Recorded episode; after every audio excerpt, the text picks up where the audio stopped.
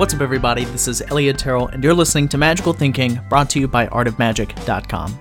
Our guest for this episode is the one and only Jason England. Jason was kind enough to invite me over to his house when I was in Las Vegas, and he gave me a tour of all of his super cool books and collectibles and puzzles and neat things that he likes to have around. Of course, in the episode, we talk about magic, we talk about cheating, we talk about gambling, we talk about subcultures, we talk about his crazy sweet tooth, scuba diving, a bunch of other stuff. It was a lot of fun, and Jason is such a cool, interesting, knowledgeable guy.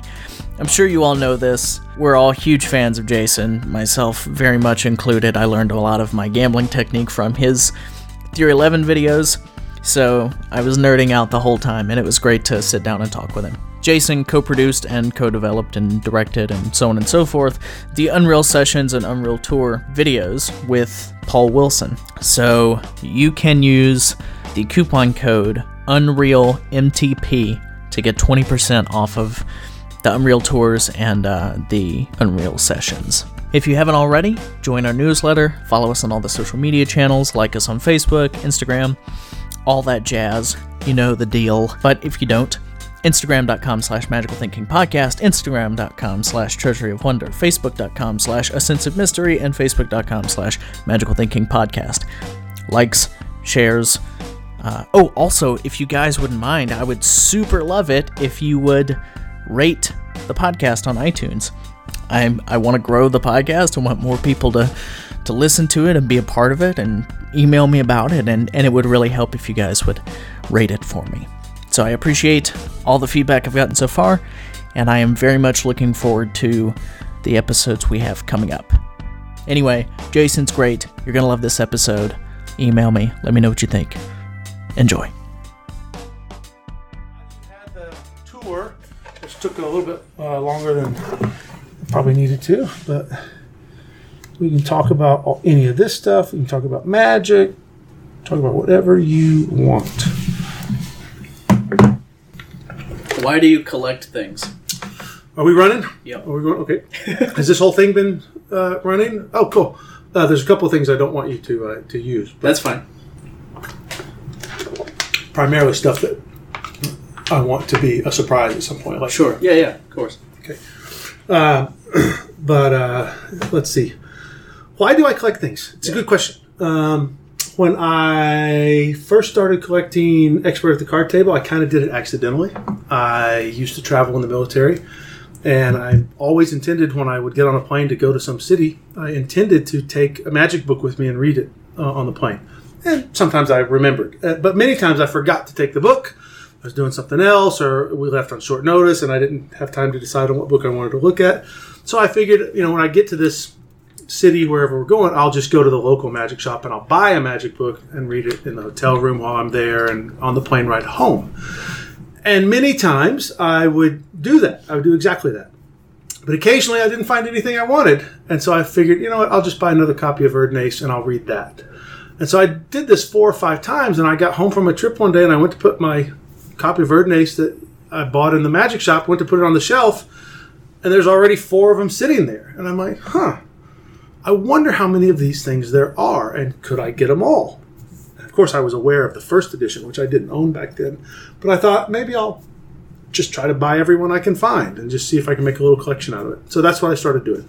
Uh, I started buying every edition of Erdnase that I could put my hands on. Something I still do to this day. If I run across a copy I don't have, I'll try to buy it. Mm-hmm. The only exception is I'm not interested in print on demand, and that's because anybody can do print on demand, and I'm not going to go out of my way to track down every cover that someone can come up with and put on the book. So back when printing books was hard, I was interested in the in the choices people made. Now that printing books is an email away, I'm not interested. So if one lands in my lap, I might take it and put it on the shelf. But there, I know for a fact that there are probably five or six different Erdnase covers out there in the print on demand world that I don't have, and I just don't care. Not interested at all. But if someone does a nice hardback uh, with a cool cover or something, or even a nice paperback, as long as it's not print on demand and they actually do a proper print run of the book, uh, then I'm then I'm interested and I'll take a copy. Other than that, uh, I pretty much slowed down these days because copies I don't have are few and far between uh, these days. So that explains how Erdnase collection started. Uh, the magic books uh, I don't consider to be a collection uh, Sure. because I don't I don't collect them. They're consumable items. I'm just Yeah. trying to read them. Yeah. Um, you know, doing my best to read them all. Um, now, obviously, it's kind of a collection by default.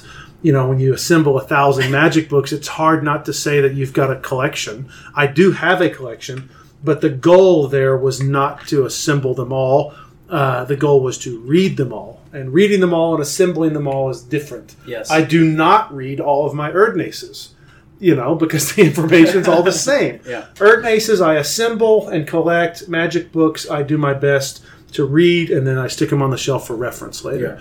Uh, I do collect old gambling books, uh, so some of those are uh, are very valuable, and I read the reprints and I collect the true first editions and the rare versions and stuff like that. Um, so uh, I yeah, it's funny. I, I there are things in this room that I collect, but magic books I actually I think I think it's only a collection by default. Uh, I do have a couple of nice magic books that are probably more collectible than anything else, but they're few and far between. Most of this stuff, I read it in the bed and I throw it on the nightstand, and you know I read it on the toilet and I throw it on the sink, you know, and you know I take them with me in the car and stuff like that, and I don't care anything about the collector value to them because most of the time there's not any. Sure. Uh, but more importantly is that it's it's just a source of information for me, um, and they're they're they're as a, they are as collectible as textbooks as far as I'm concerned for the most part. Um, obviously, the really rare stuff I don't read on the toilet or you know in the bathtub or anything like that. But uh, but What's most your- most of the rest of this stuff, you know, that's they're just textbooks. What's your favorite bathtub book? Uh, ooh, favorite bathtub book. I don't know, some some paperback copy of Erdnase. I I can't tell you how many copies of Erdnase have been kicked into the tub by the dogs or whatever. But you know, I'm always reading some two dollar reprint. I'm never reading the good stuff. yeah. Um, how old were you when you started collecting Hmm. Erdnase? Because Uh, I, I want to work backward to when you Early became 30s. fascinated with the book. yeah, early 30s is when I actually realized I, I don't. I, I could figure out how old I was in 2000, 2000 2001. You know, I was uh, not quite 30. Um, so I born in 71. So in 2001, I was uh, I was 30. I was probably collecting a few years prior to that. So maybe in my late 20s, I started, and then in my 30s, I really hit my stride. I bought my first edition in 2004. So I was that was right when I was in the, you know, the the early stages of building a nice Erdnase collection. I had a couple of second editions by that point, the, those Drake hardbacks. So it's not been that long. You know, we're Yeah. we're right at I don't know 10, 12, 13 years, something like that. Mhm. Um, uh, so that's when that kind of started. Now, I had read the book in 1990, 91, Yep. you know, um, and I loved the book from the from the 90s, but I didn't start seeing it as a collectible piece of art uh, or an objet d'art until, like I said, uh, early 2000s. So, When do you think, or what do you think about? Because it's been referred to, I believe Jared referred to it as the cult of Erdnase. uh, when do you? Th- when did that sort of crop up? well, it. I mean, Probably I- Vernon was the Yeah, I would guess Vernon is res- largely responsible for a lot of that in the magic world. Um, but for a long time, the cult of Erdnase had like four members. You know, it was it was Vernon and it was Charlie Miller and it was the the you know the people around that circle in the in the back in the day. Uh, you know, um, you know, Dr. Daly obviously, you know, was a was a fan of the book, and you know, so maybe it's maybe it's a little more than four members. Maybe it was twenty guys that really recognized that that book is special, and it is a special book, even though it's a flawed special book. Uh, so there may be twenty guys that recognized it uh, in the magic world and really read and studied that book. Most of them because of Vernon's influence, but not all. You know, Vernon and Charlie were contemporaries, even though Vernon was a little older. You know, he may have been older by I don't know, 15 or 20 years, they were basically contemporaries for most of the 20th century.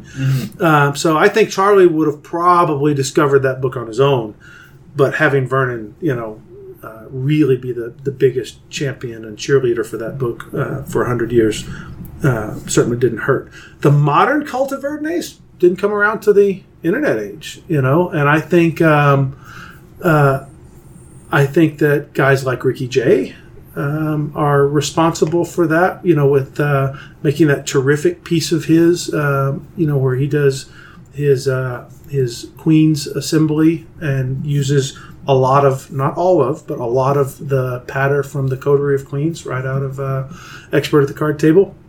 So Ricky's put it on the map in recent years.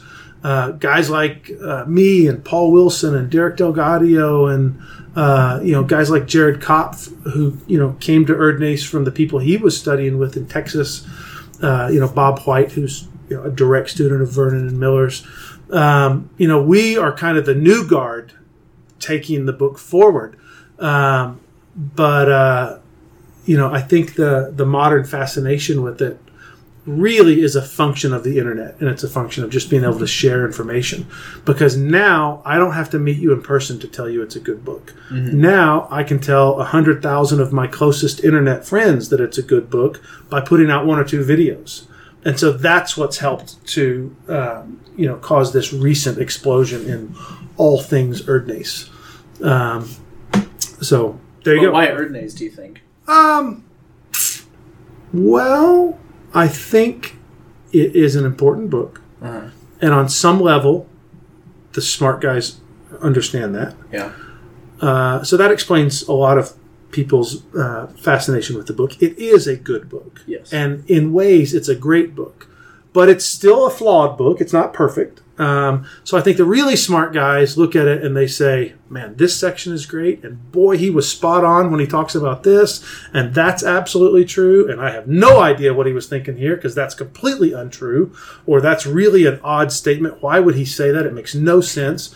So the book has its flaws, uh, to be sure, but it's a very good book. It created the template for the modern magic book. Uh, if you look at all the books prior to Erdnase uh, that covered card magic, um, count up how many illustrations they have. You know, look through uh, look through a book like um, Sachs' Sleight of Hand and count the illustrations, and look through a book, you know, like. Um, uh, you know, well, this is not a magic book, uh, but but a book like Sharps and Flats or something like that. Count the illustrations. You know, look through a book like uh, Koschitz's Manual of Useful Information. It came out in 1894. It's, again, it's a gambling cheating book, but just look at the number of illustrations. Add all those books together that I just named. You don't have the number of illustrations that are in the expert at the card table. So here's a guy that really understood teaching these moves, and he knew that illustrations were critical. So there's not one illustration every 10 pages. Some illustrations have you know two illustrations on one page and that was the game changer and the only other book from that era that i can think of that really understood the power of illustration is uh, uh, C. Lang Neil's Art of the Modern uh, Art of Modern Conjuring, uh, which came out in 1901, so one year prior to Erdnase, and actually used uh, photographs instead of illustrations. But there's a lot of photographs, which again for that time period, very very uncommon. Um, but those two guys, uh, whoever they were, they really understood the power of multiple illustrations, and so that's another reason why it's a great book. Even if none, even if all the tricks sucked, that alone was groundbreaking. Um, you know, so it's it's the template for the modern magic, modern card magic book. Um, it's as important to card magic and gambling as a book like Gray's Anatomy is to modern anatomy textbooks. Now, if you went and took Anatomy 101 at your local university, the instructor almost certainly isn't going to pull out a copy of Gray's Anatomy and hand it to you. They're going to use a modern anatomy textbook. Mm-hmm. But all of those books can trace their heritage back to Gray's Anatomy. If you take geometry, the, the teacher probably isn't going to pull out Euclid's The Elements and use that as your geometry textbook. They're going to use a modern book. But all of those modern books owe what they are to Euclid. You know, uh, if you're trying to learn physics, you're not going to crack open a translation of the Principia by Newton. But every textbook in the world on physics owes itself, on classical physics anyway, owes itself to Newton's Principia. So that's what makes Erdnase great. Even if we have progressed beyond his technique, in some cases we have, in many cases we have not. Uh, but even if we've progressed beyond his technique, even if we've progressed beyond his ideas, even if we find some of his ideas to be incorrect or crazy, for, or, or he didn't explain himself very well, we owe modern magic, card magic texts, owe a huge debt to him for doing it right in the early days. Uh, so that's my that's my biggest uh, uh, biggest reason for saying it's a great book. Um, and I think uh, that you know the, uh, the the whole package, the history of the book, the fact that it, it is a great book, and that some things you can absolutely learn right out of that book. If you want to learn about overhand shuffle controls, it's a good place to go. Mm-hmm. May not be the best place to go, but it's a really good place to go. And when you consider how old it is, now it's a fantastic place to go. Uh, you want to learn about top and bottom palming? Uh, you could do a lot worse than just turning to that 114 year old book. Um, could you do better? Could you find a, a, modern version that takes all the best from Erdnase and leaves behind the stuff that you know isn't quite great and shows it a little clearer, describes it a little clearer? Yeah, sure you can. But uh, if you needed to learn from Erdnase, you can learn from Erdnase, and that's something you can't say about most of the books from his era. Uh, you know, the the bottom deal is described in um, in sharps and flats. Good luck learning from it. you know, uh, you've got no chance of learning from it. You've got no chance of learning the second deal from uh, the Robert Houdin book, uh, Secrets of the Card Sharpers. Uh, I mean, I'm not saying no chance, but why would you bother? Why would you try to uh, try to learn from a, a book that wasn't a good teaching book, and maybe to be fair, wasn't designed to be a good teaching book. But why try to learn from that when you could learn from Erdnase, who, for better or for worse, really understood proper instruction of these moves and proper descriptions of these moves. Um, so uh, I think the fact that it's a good book, the fact that it's an interesting book, the fact that we don't know who the author is, uh, gives it a mystique that's hard to get away from. You know, uh, I think if we knew that Erdnase was some schmuck that put his pants on one leg at a time like the rest of us, and he happened to dabble in magic and he cheated in a couple of private poker games, and then he wrote it all up, and that was the end of it, I don't think it'd be nearly as sexy as it is now, because now we can all envision super cheat walking around Chicago at the turn of the century, and he could wow you with magic or he could rob you blind at the card table, and he was super smart, and he wrote this fantastic book, and he was a genius and 80 years ahead of his time. We can fantasize all that stuff because we don't know, and yeah. when you don't know, you you're allowed to have those fantasies.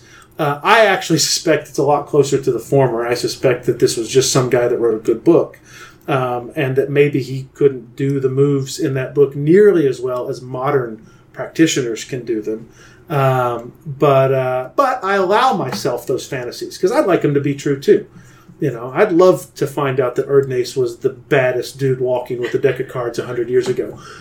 But the realist in me suspects that that's not the case. He's yeah. just a guy that somehow wrote a great book, uh, especially for the time period. So I, I think you roll all that up together and you've got an irresistible story. People want to have a hand in uh, you know in adding to the legacy of this book. They want to say they've read it, whether they have or haven't. They want to own a copy or two, whether they crack them open or not. Uh, they they know that they should have read the book. They yeah. know that they should understand the content because we've all told them that they should. And so I think some of them flip through it once or twice and they read the sexy parts. They read the bottom deal. They read the second deal. They read the some of the false shuffle stuff. They read some of the magic stuff. Uh, ask someone that claims to have read the book to do the euchre stock for you one of these days, and they'll stare at you with this blank look on their face, like, "What? There's a euchre stock in that book? Oh yes, there is. Knock yourself out. Go go read it and learn it." And I understand why they can't do it. You'll never show it to anybody. I get it. But th- those are some of the tests that I do for people that say, "Oh, I love that book; it's fantastic." Really, can you can you walk me through the euchre stock? You don't even have to do it; just explain it to me. They have no idea what I'm talking about. Most I couldn't do it. Yeah, I know. Yeah. It's like, um, uh, so that's you know it's a good test for stuff like that. Have you really read and reread and reread and reread this book? I bet you anything there's going to be people listening to this right now that go, "Man, I've got that book. I don't remember a euchre stock in there anywhere." Well, not only is it in there, but it's labeled euchre stock in big bold letters. You know, so it's definitely there. Yeah. So you definitely have to you got to read it and reread it. And I find stuff in that book all the time that I obviously have read at some point in the past. I mean, the words passed in front of my eyes, but clearly I didn't internalize the information because here I am 10, 20 years later reading it again and going, oh, wow, now this makes sense to me. Or I think I understand what he's talking about now. I've had it wrong all these years, or I thought about it wrong all these years. So it's one of those terrific books that returning to over and over and over again pays dividends, um, you know, for the rest of your life. And finding new stuff in the book, you know, it, uh, those instances start to spread out in your life. The first time you read it, you get a ton of new things. The second time, you get even more new things, but a little less. Third time, you get even more new things, but a little less. And you know, after the after you've read it thirty times or so, you're lucky if you get one new thing out of it with every reading.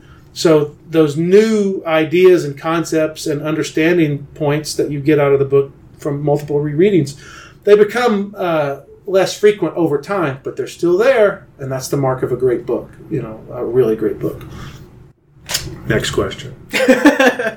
How did you How did you get into magic? And then I want to know how you got into cheating. hmm So I always liked magic as a kid. Yeah. My earliest magic memory Yeah. is when I was approximately seven years old, and I used to love to watch Johnny Carson. I saw the mug over there. I was going to Yeah. ask about it. Yeah, there's a story behind that mug. I want to know. So I used to love to watch Johnny Carson. yeah. and uh, but you know Johnny was on late, especially East Coast time where I lived in Knoxville, Tennessee. He's on at I don't remember ten or eleven o'clock, and when you're seven years old, that's way past bedtime, especially on school nights.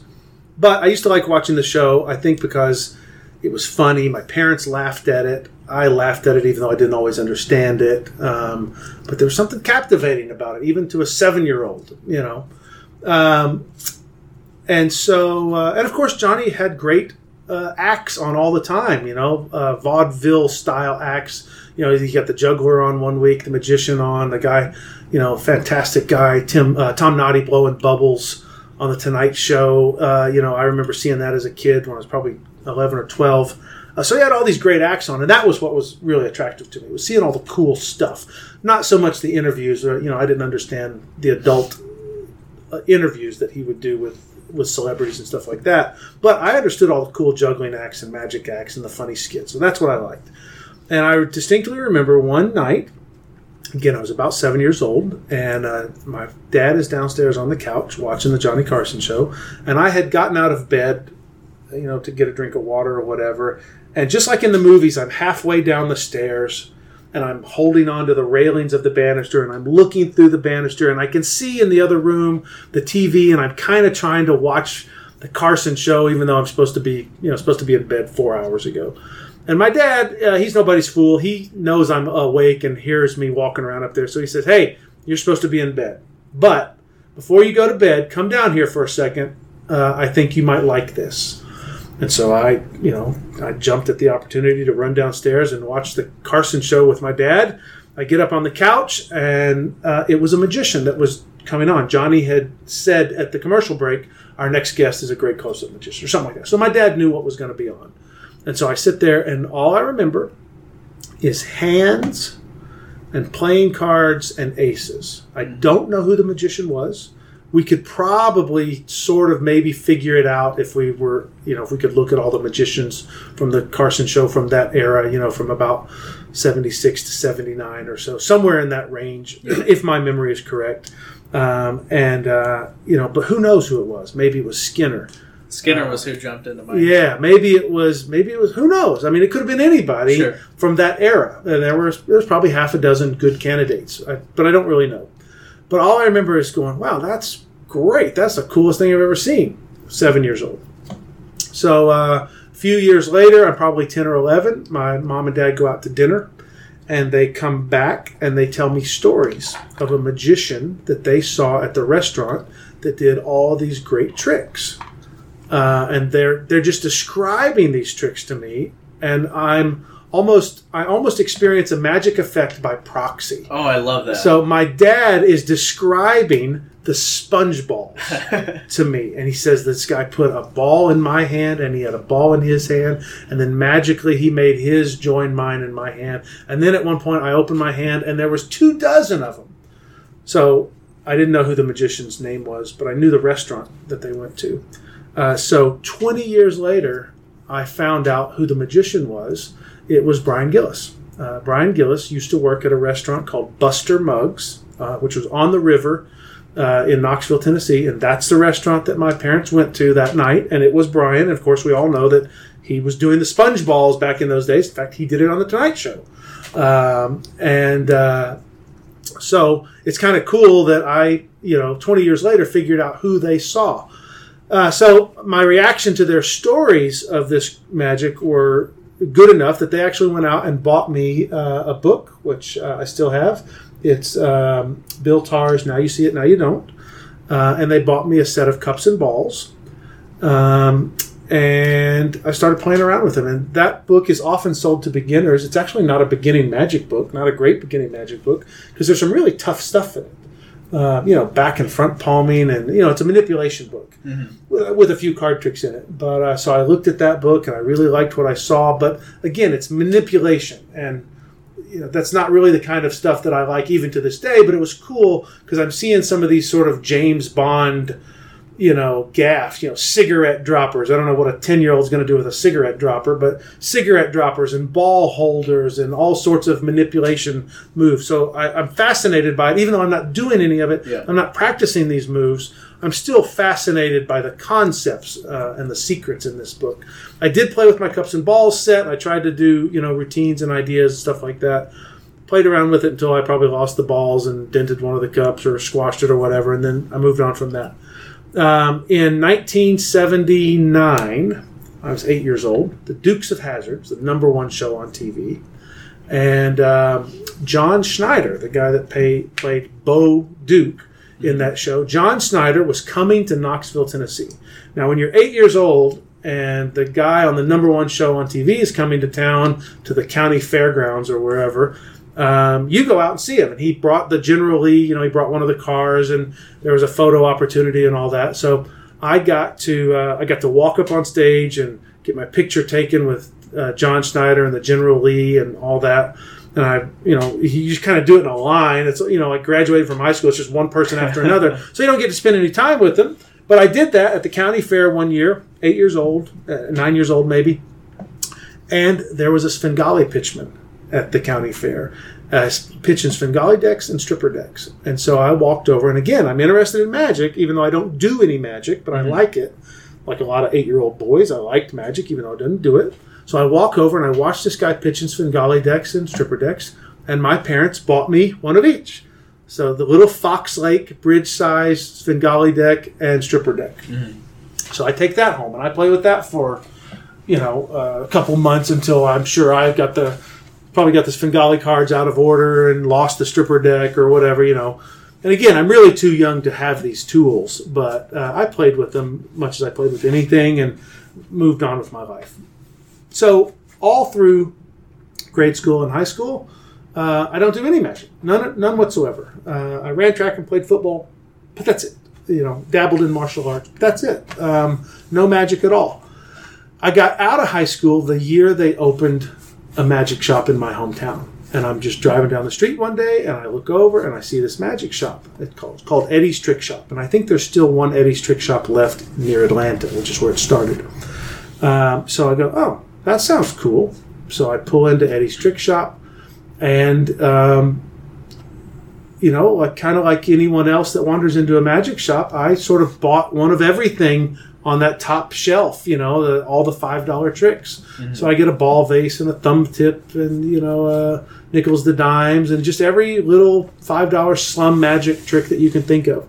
But I remembered now. You remember this is ten years removed from when I saw the guy at the county fair, but I remembered the principle behind the Svengali deck, and I mm-hmm. asked the guy behind the magic shop. His name is John. I said, "Hey."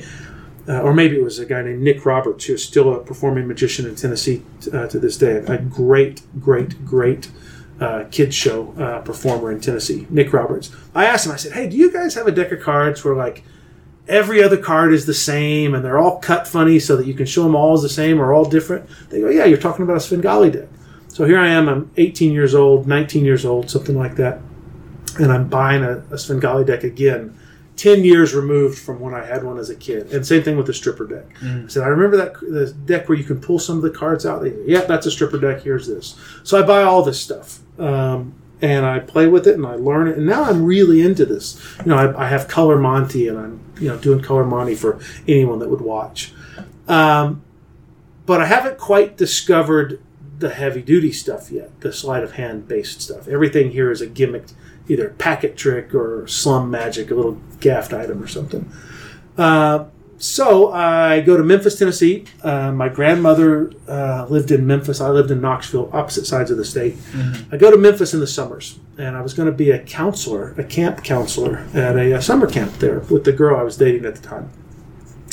And so I thought, oh, magic will be cool. The kids will get a kick out of that. Yeah. So I go to camp and I take all my little magic things with me. And she broke up with you. Just- that that didn't happen until a couple of years later, but uh, um, or a year later. But anyway, uh, so I go I go to the camp and there's two magic shops in Memphis Yeah. at that time.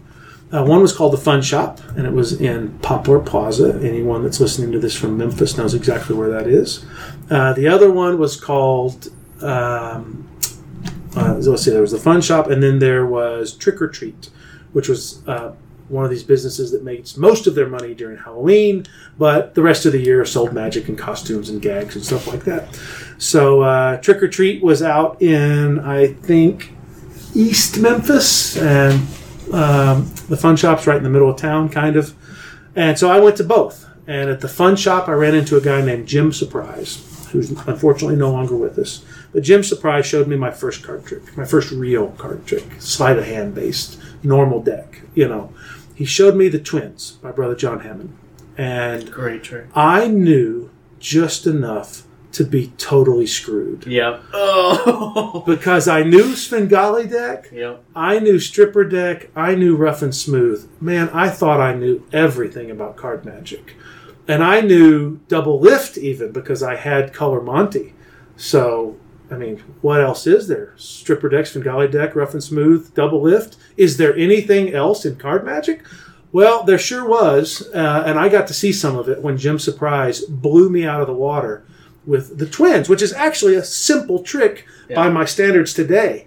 But I'm looking at this trick thinking this is a really good trick, and I bet I know how it's done. I bet you those cards stick together like this invisible deck that I bought last week.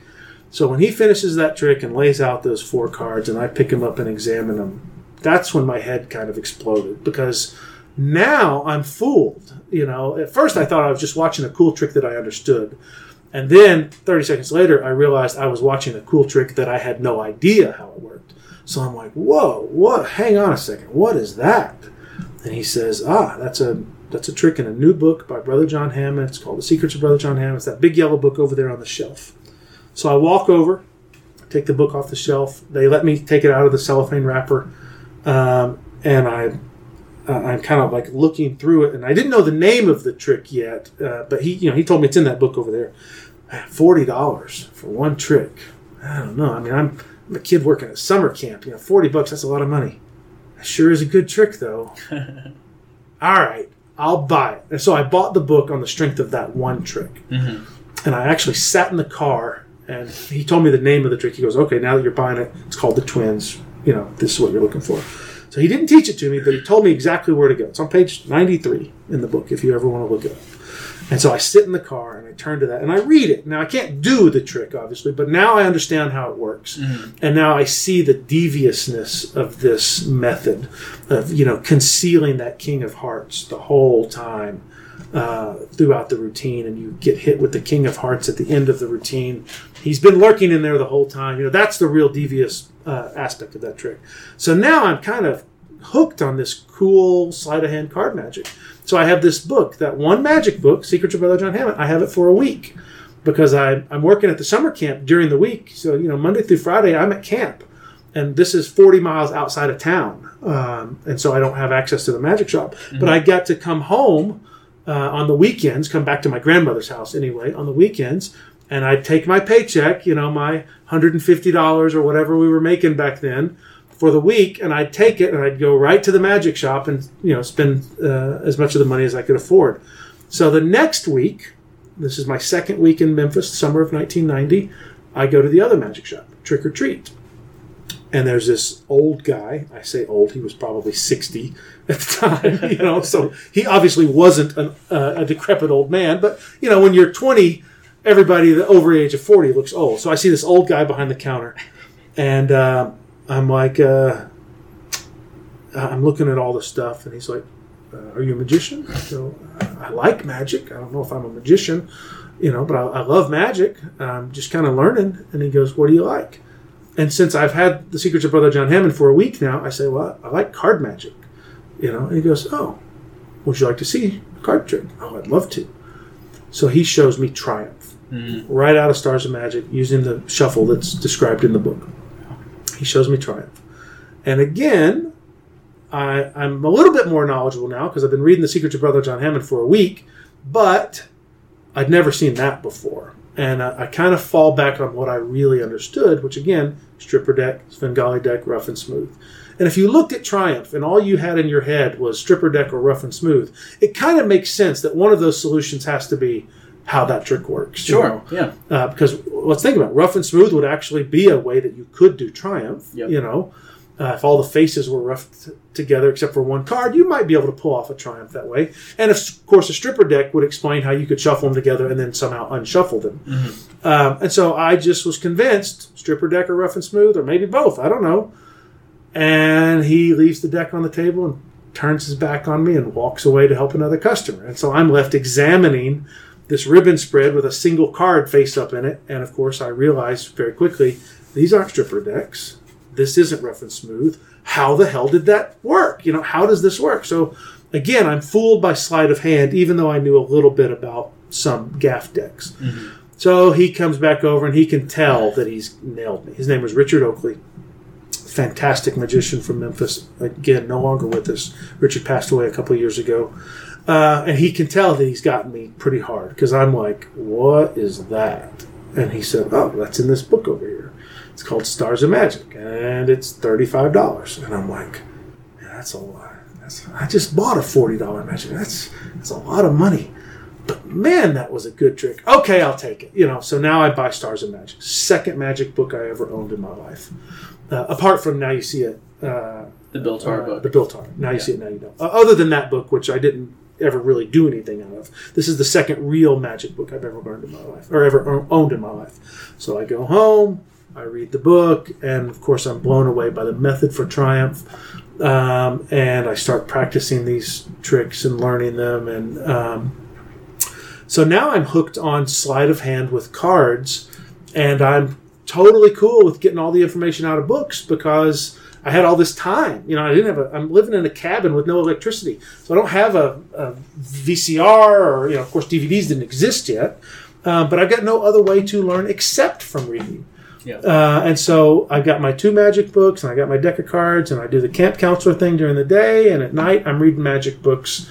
You know, while the kids are you know playing or watching TV or whatever they're doing wherever they are. Um, and so now I'm hooked. And so I kept going back to uh, both of those magic shops. Now the thing about uh, the fun shop is Jim Surprise didn't actually work there. He was an attorney in town, but he would go behind the counter on Saturdays sometimes. Richard Oakley actually worked at the trick or treat shop, so he was always there. And so I started going to trick or treat more often. And Richard was instrumental in showing me the best stuff. Uh, Jim was a better card magician than Richard, but Richard by far was the better overall magician. Uh, Richard Oakley had been had done nothing but magic and played the piano or played the, the organ, um, a pipe organ type thing. Uh, he had done nothing but play do magic and play the piano his whole life. So he was a working professional magician most of his life. Um, and so uh, I would go back to Richard, and he would teach me things, and he would give me advice. I think the third Magic book I ever bought was uh, Harry Lorayne's Close Up Card Magic.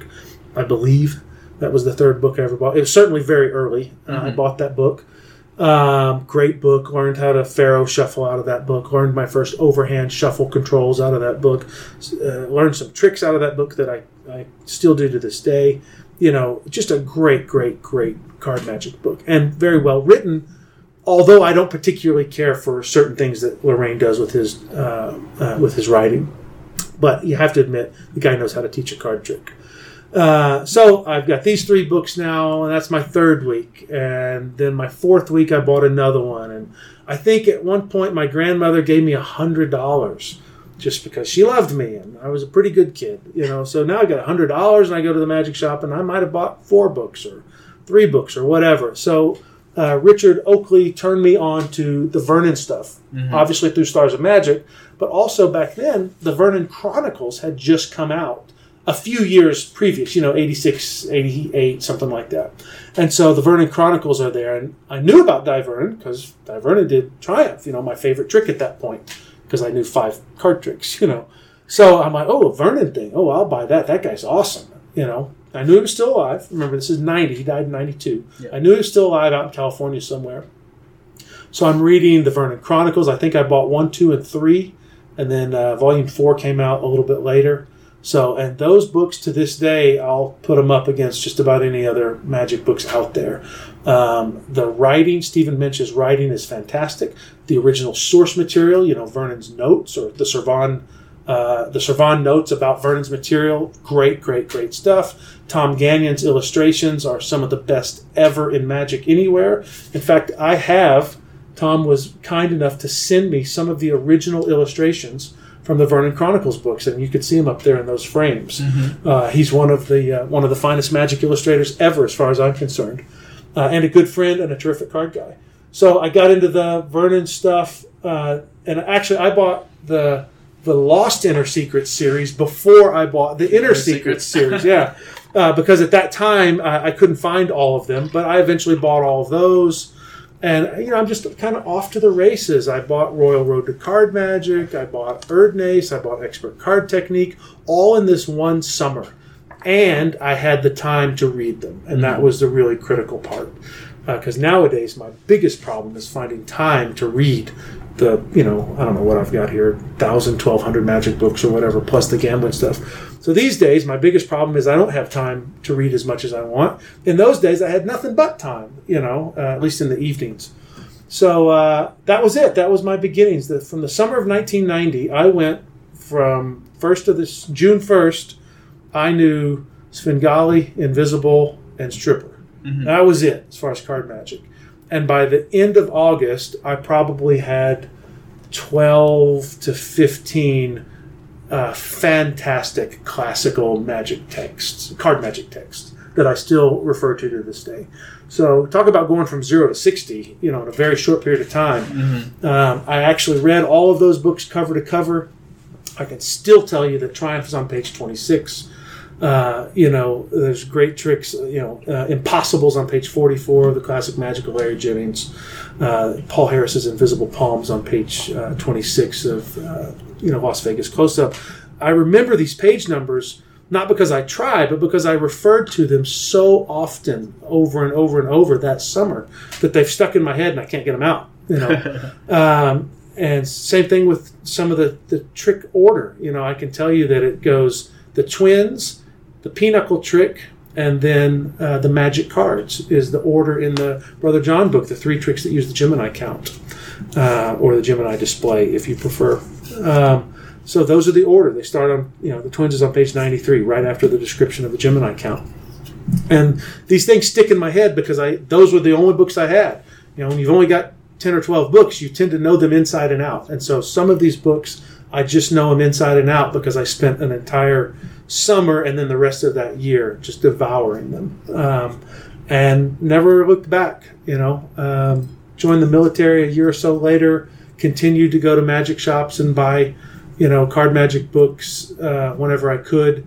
Um, Barry Manley had a magic shop in Chattanooga, Tennessee called Chattanooga Magic and Fun. Um, I used to go right through Chattanooga, going home on leave from the Air Force. I was stationed at Tyndall Air Force Base in Florida. So to drive home to Knoxville on leave, I got to go right through Chattanooga. And Barry Manley had uh, at that time, he may still have it. I don't know. I should probably call and find out if it's still there. But he had a fantastic magic shop, Chattanooga Magic and Fun. And Barry was a book guy, and he knew his books inside and out. Just a terrific guy that really helped me out and showed me a lot of great stuff in the early days. So from Barry Manley, I buy. I can still remember the books I bought from him. I buy uh, Ortiz's first book at the card table, first uh, card magic book. He had uh, two other books prior to that. So I buy Ortiz's at the card table. I buy um, the Nash trilogy, you know, ever so slightly, uh, any uh, any second now, and Sleight Unseen. I bought the Nash trilogy from Barry Manley. I bought my first copy of Gambling Scams from Barry Manley um, in Chattanooga, and I'm sure that a lot of these other books probably came from there. And um, you know, I'm just not remembering the exact titles, but a lot of my early books came from those three magic shops. And then when I finally got home, um, or when I was at home, I would go to the shop in Knoxville, Tennessee. There, the one that kind of started it all, Eddie's Trick Shop, and I'd have them order magic books for me. Because now I'm an informed consumer, and I could point to the ones in their catalog and say, "Hey, get this book for me. I don't have that yet." So I bought a, a lot of magic books through them, uh, and that was it. You know, and now I'm uh, I'm into magic. And so the your second question, I know this was 20 minutes ago, but your second question was how did I get into gambling? All of it through Vernon. Yeah. So uh, reading the Vernon stuff, uh, you know, every other sentence he's praising some gambler that showed him something, uh, you know, hundred years ago.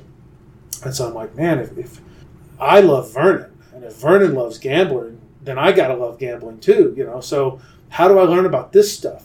And I didn't know. I didn't know exactly where to turn to, other than the expert at the card table, which I had that book then. I'd read it. Uh, I wouldn't exactly say I fully understood it at the time, but you know, I, and I struggled through some of the routines or some of the uh, moves and techniques.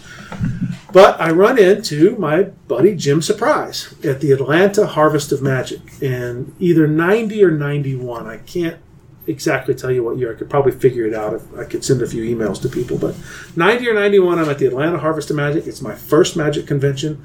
Who do I see? Jim Surprise, the guy that showed me the twins. So I run up to Jim and I say, "Hey, Jim, Jason England, you remember me from you know a fun shop?" He goes, "Oh yeah, hey Jason, how are you? I'm doing great. Hey, I've been reading all this Vernon stuff, and I want to learn how to deal uh, seconds and bottoms and do false shuffles, push through shuffles, and stuff like that. Uh, can you help me?" And he said, uh, "I can show you the false shuffle stuff." He goes, "I can't help you with seconds and bottoms because I don't do that stuff, but." That guy does and he points across the hotel lobby and there's a guy sitting on a uh, sitting on a couch there in the hotel lobby kind of holding court with a few other people and it's gary plants. So i walk over and jim introduces me to gary and gary uh, is kind enough to give me what could only be described as a lesson on false dealing. And when i say lesson i don't mean that in the formal sense of he showed me put this finger here, put this finger here, and push here and pull here. He didn't do that. What I mean is, is he blew my mind watching flawless second deals, phenomenal bottoms and thirds and centers and Greek deals. You know, you name it. He he was doing it back then, um, and he was doing it beautifully. And so I get to see all this stuff, and I just my world is rocked, and I'm like, where do you learn that? And he told me two names that I had heard before, um, and I'd actually seen a few things before on video, but this was live and right in front of me, and I'm blown away. Uh, he mentioned uh, Richard Turner, a name that I knew. Uh, in fact, I may have even seen Richard's videotapes uh, by then, but I hadn't had him for very long. If I did have him at that point, and um, so he mentions Richard Turner, and he mentions Steve Forte, a name again I'd probably heard but wasn't 100% sure who the guy was or what he did. But I go home and I buy uh, the, the Richard Turner. At that time, it was two VHS tapes called The Cheat. Now it's available on one DVD, but back then, two VHS tapes. And I bought the four Steve Forte VHS tapes of the Gamma Protection series. And talk about eye opening, you know, between those five videos, and I say five. It's technically six, but the dice video, the C40's dice tape, I watched that and set that aside. I was like, Jesus Christ, I'll never be able to do any of that stuff. That's that's magic. You know, I mean, that stuff is so far ahead of anybody else. It's not even funny as far as dice stuff goes. So I kind of set that video aside. I, I looked at it in awe, but I didn't do any of that stuff. Yeah. To this day, I don't do a lot of it, but I do some of it now that I certainly couldn't do back then. So I've got these five uh, card videos. You know, the, the first three volumes of the Forte set and uh, the two volumes of the Richard Turner set. And I tell you what, you spend the rest of your life just watching those five videos. And I have. You know, uh, I got them all around the same time 91, 90, 91. I'm not exactly sure when. But I spent the I've spent the last 25 years watching those videos and trying to be as good with a deck of cards as those two guys. Um, in some cases, I've succeeded and I do moves just as well as they do. In other cases, I'm still chasing them, you know, just depending on what move we're talking about. Um, but uh, I went to in uh, in June of '94. So I've had these for a couple of years now. I'm watching these tapes. In June of '94, I was transferred to Okinawa, Japan, um, where I did three things. I went to work every day, worked on aircraft back then, worked on F-15 fighter aircraft. I went scuba diving on my days off and occasionally in the evenings after work, and I shuffled cards. That's it. Those three things. And I ate and slept. Um, and the least important of the three was going to work every day, but I had to do that so they didn't throw me in jail. Uh, scuba diving was awesome, and I loved it, and I still love it to this day. But card magic and uh, you know watching those five videos uh, were really all I did for two years because I couldn't take a lot of stuff with me. So I had a few books with me, but I didn't have all of them. I probably had 20 or 25 magic books over there, but I didn't have them all. The rest of them were at my parents' house. I probably had 50 or 60 by then. Um, and so I'm watching these videos, and those two years of almost isolation. I mean, people talk about what books would you take to a de- desert island. Well, I literally took books to a desert island, you know, and shuffled for two years, uh, but not just books. I took these videos um, to my desert island and went scuba diving and shuffled cards and dealt bottoms and seconds and, uh, you know, and, and of course I have um, an audience now because I've got all my military buddies. We're riding around in a truck, you know, a big panel van, uh, riding around in this truck uh, while the airplanes are in the air. When you work on airplanes, if they're in the air, you can't work on them. So you wind up riding around in a truck, waiting on the, the, the jets to come back in and land, so that you can start doing your maintenance on them. Uh, and so the cool thing was is that I'm doing card tricks in the shop. I'm doing card tricks in the back of the truck. I'm doing card tricks out on the flight line while we're waiting on jets to come down.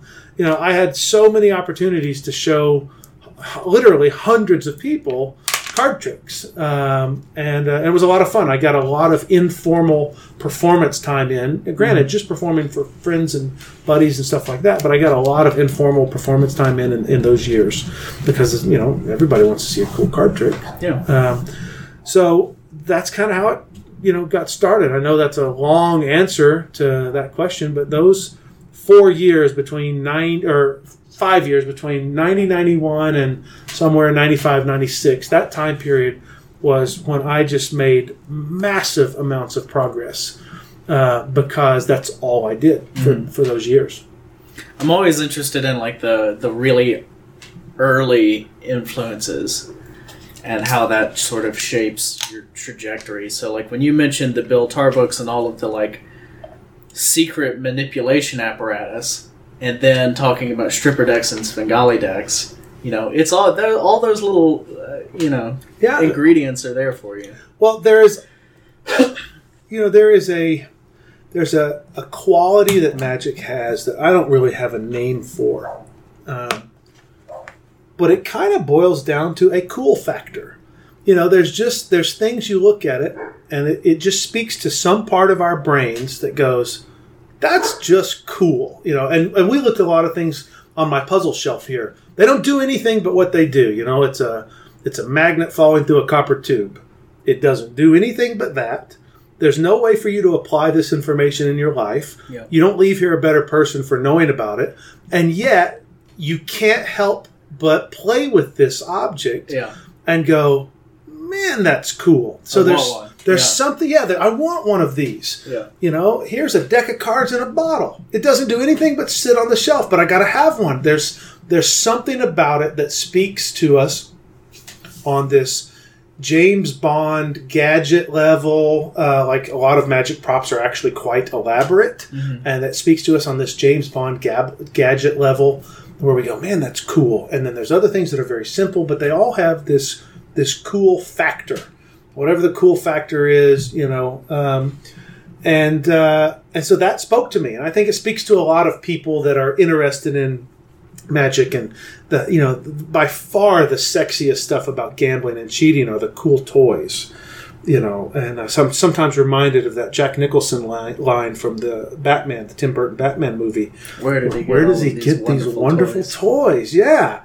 Um, and and so the cool part is as a magician we get the wonderful toys you know that other people don't literally don't get to know about because we shield the secrets from them or we shield them from the secrets if you uh, uh, if you prefer.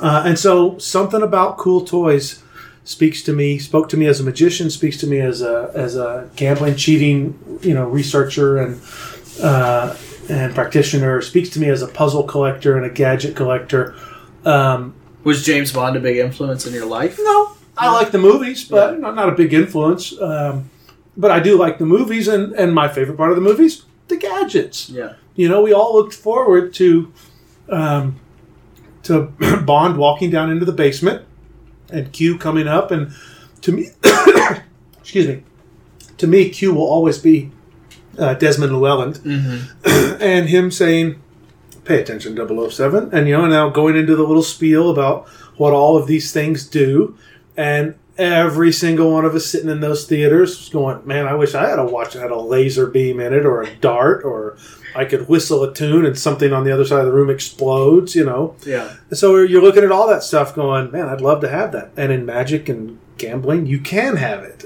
you know, if you can track it down and buy it. Um, so that stuff was just cool. And there's something about magic and puzzles and gambling that just speaks to that.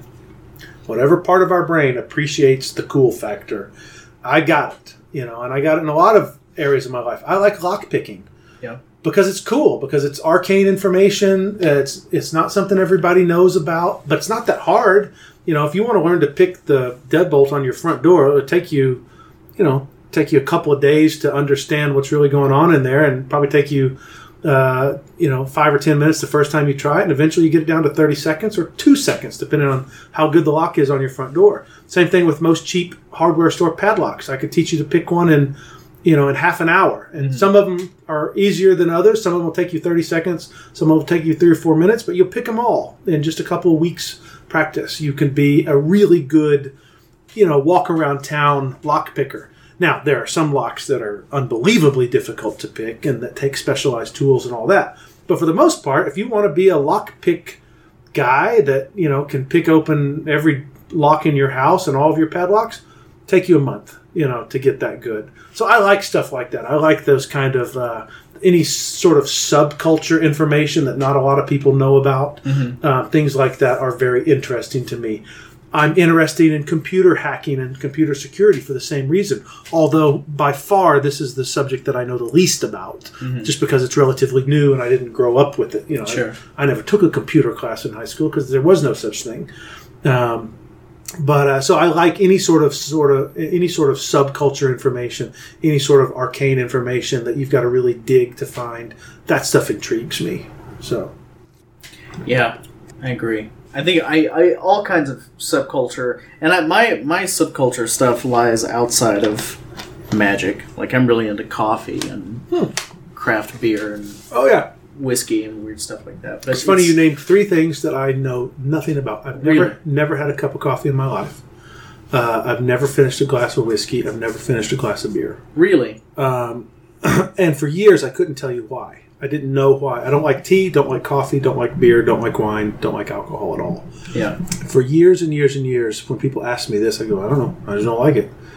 And I think I kind of figured it out as I got older, um, because one day it dawned on me that I have a out of control, an out of control sweet tooth. Uh huh. I mean, like cookies and brownies and cakes and pies and like hard candy, you know, or fruity candy from the gas station, Skittles and Starburst and all that shit that none of us are supposed to be eating. I love it. Yeah. I've loved it since I was a kid. I just have a crazy out of control sweet tooth. Yeah.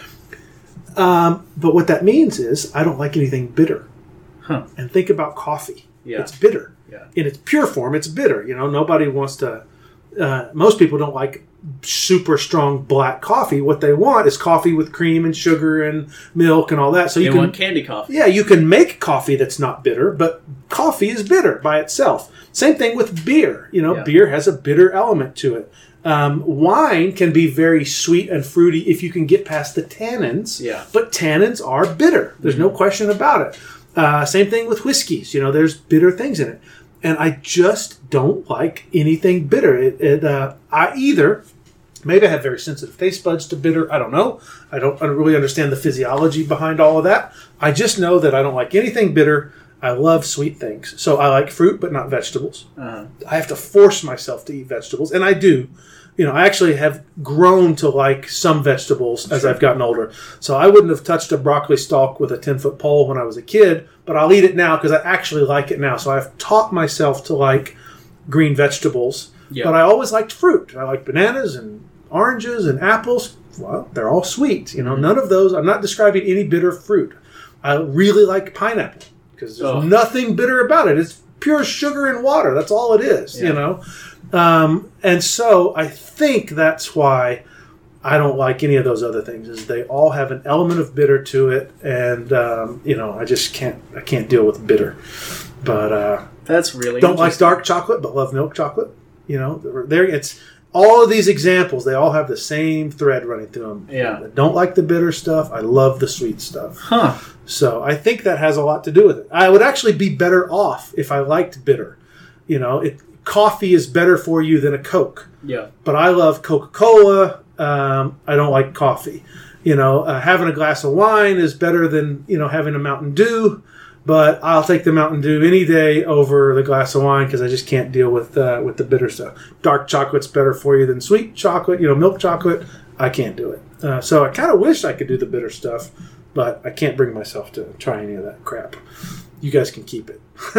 But it's funny. Listen, I mean, amazing to me. isn't funny? So here's the funny thing. I walk through, you know, like the liquor section of a uh, of a grocery store or something. I'm looking at all this wine. I'm looking at all the, you know, all the single malt scotches and stuff like that. And I look at all these craft beers. And do you know what I think about? I think about the subculture I'm missing out on. But I still don't like this stuff. But Yeah. all I see is avenues of that I could be learning from. Boy, I could really get into wine if only I liked wine. Because there's this whole world behind the wine door that I don't know anything about. And there's obviously this whole door behind the microbrewery and craft brewery world that I know nothing about. Uh, and to a lesser degree, I look at cigar smokers the same way. Yeah. Well, I'm like, man, I wish that stuff didn't kill you because it, and I wish it didn't smell so bad because it might be cool to really be in, you know, that into uh, a certain area of your life. Yeah. Now, I hate smoking, so that one would be the, the last on my list. But you know, cigar smokers have that subculture, and they get Yeah. to they got magazines devoted to it. You know, there's no such thing as cigarette aficionado. You know, Yeah. uh, but cigar smokers and pipe smokers have these whole worlds Mm-hmm. that are available to them that they're that are not available to me because I can't tolerate the thing. Yeah. You know, but uh, but yeah, I look at that. I look at the beer subculture and the magazines and the conventions and all that, and I'm like, man, kind of be cool to have another world open up to me. But I got to start drinking beer to do it. So no thanks. Don't like beer. Yeah. But uh, and uh, we don't really have Coca Cola conventions uh, for drinking. Uh, only Coca Cola conventions for collecting all the Coca Cola crap. But uh, and there's no candy conventions that I'm aware of. But I'd probably go to one of those. That would be cool. Yeah, wouldn't that be cool? Candy convention. I'm sure there's probably some candy trade show somewhere. It's but- got to be something. but you know what I mean? It's just like, yeah, Yeah. I, I s- I totally understand the subculture side of those, you know, however many topics we just covered, three or Yeah. four things. Um, and I see that whenever I look at the craft beer section in the store or wine or single malt scotches or anything. All I see, coffee's the same way. All I see is the subculture that I'm missing out on. Yeah. I just can't bring myself to drink coffee to get into the subculture. You know, it's golf. so funny that you say that because that is how I got into those things. What's through coffee? Well, no, it's just I didn't like the thing, but I was like, that culture is that is so cool. Like I aspire to be like what I imagine those people are like. Yeah. So, I you know I'm Sure. gonna buy a bottle of scotch and hate it. Yeah, exactly. and but like, yeah, Well, the last thing I need like is it. Four other areas of the world to spend money on. So uh, I'm kind of glad that I'm not into those things. Yeah. Um, because uh, all my money goes to you know You already have several collectible- expensive hobbies. Yeah, exactly. I've got several expensive hobbies. I don't need another one. yeah, I don't golf. I don't snow ski. You Mhm. know, scuba diving's an expensive hobby to start. yeah, It's not expensive to maintain, but it's Yeah. expensive to start to buy all your gear initially.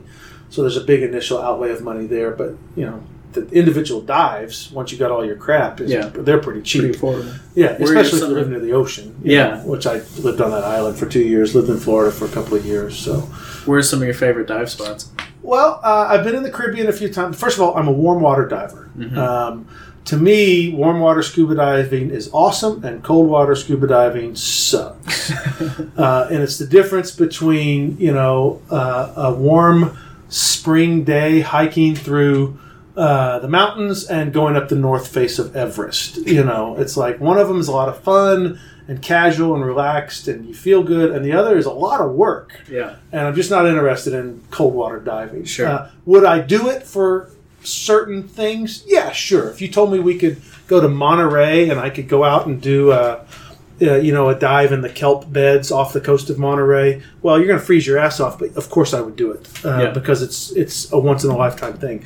But if you say pick uh, a dream dive spot and let's go there. I want to go to Truk Lagoon. I want to go to Yap, places in Micronesia. Okinawa was fantastic.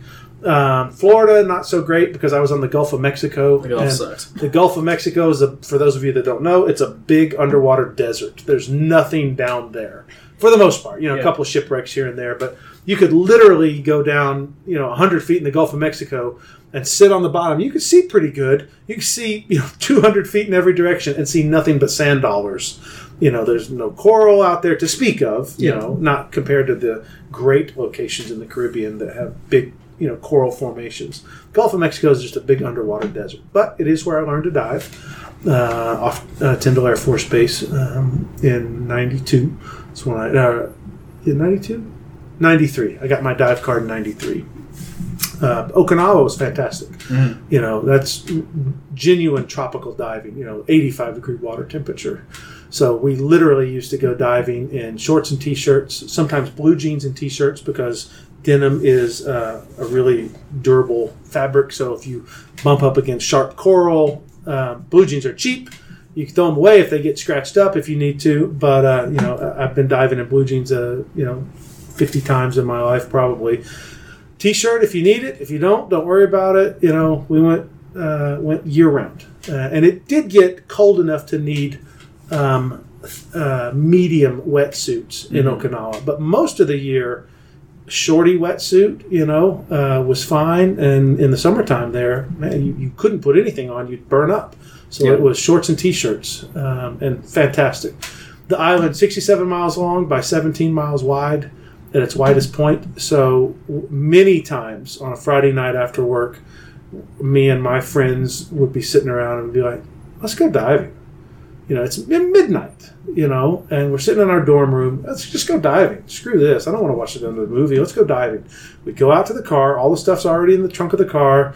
We've got tanks that were jammed up full of air from the last trip because we Mhm. always fill our tanks after a trip, not before, so that we're ready to go at a moment's notice. Get in the car, drive in any direction for 20 minutes. You're going to hit water. You can't help it, you know. Uh, as long as you don't go north and south. You go north and south, you have to drive an hour before you hit water. Okay, but you're eventually going to hit water. That's where you dive. Yeah. And many times we found fantastic dive sites doing that. Sometimes we found terrible dive sites doing that where you'd never go back.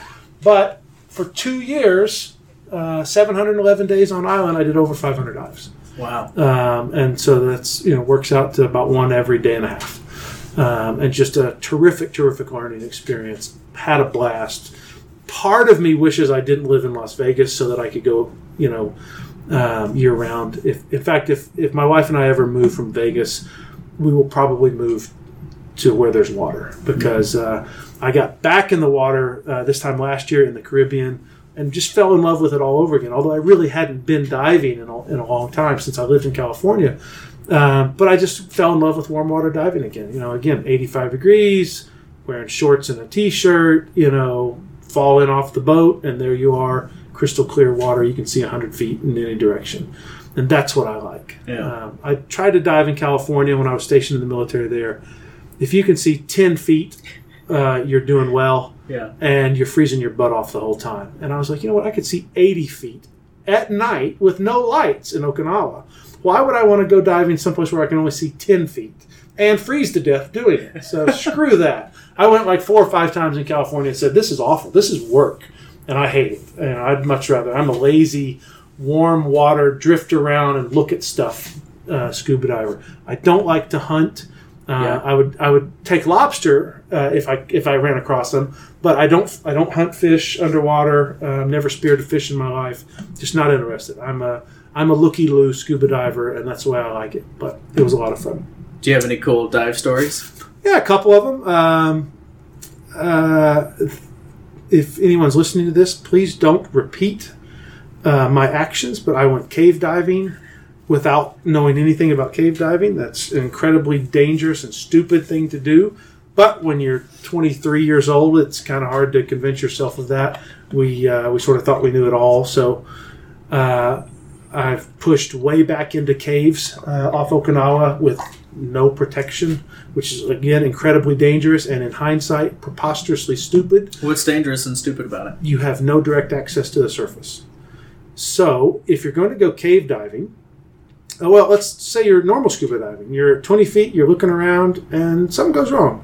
You're, uh, you know, suddenly you can't breathe. Well, you're only 20 feet from the surface. Yeah.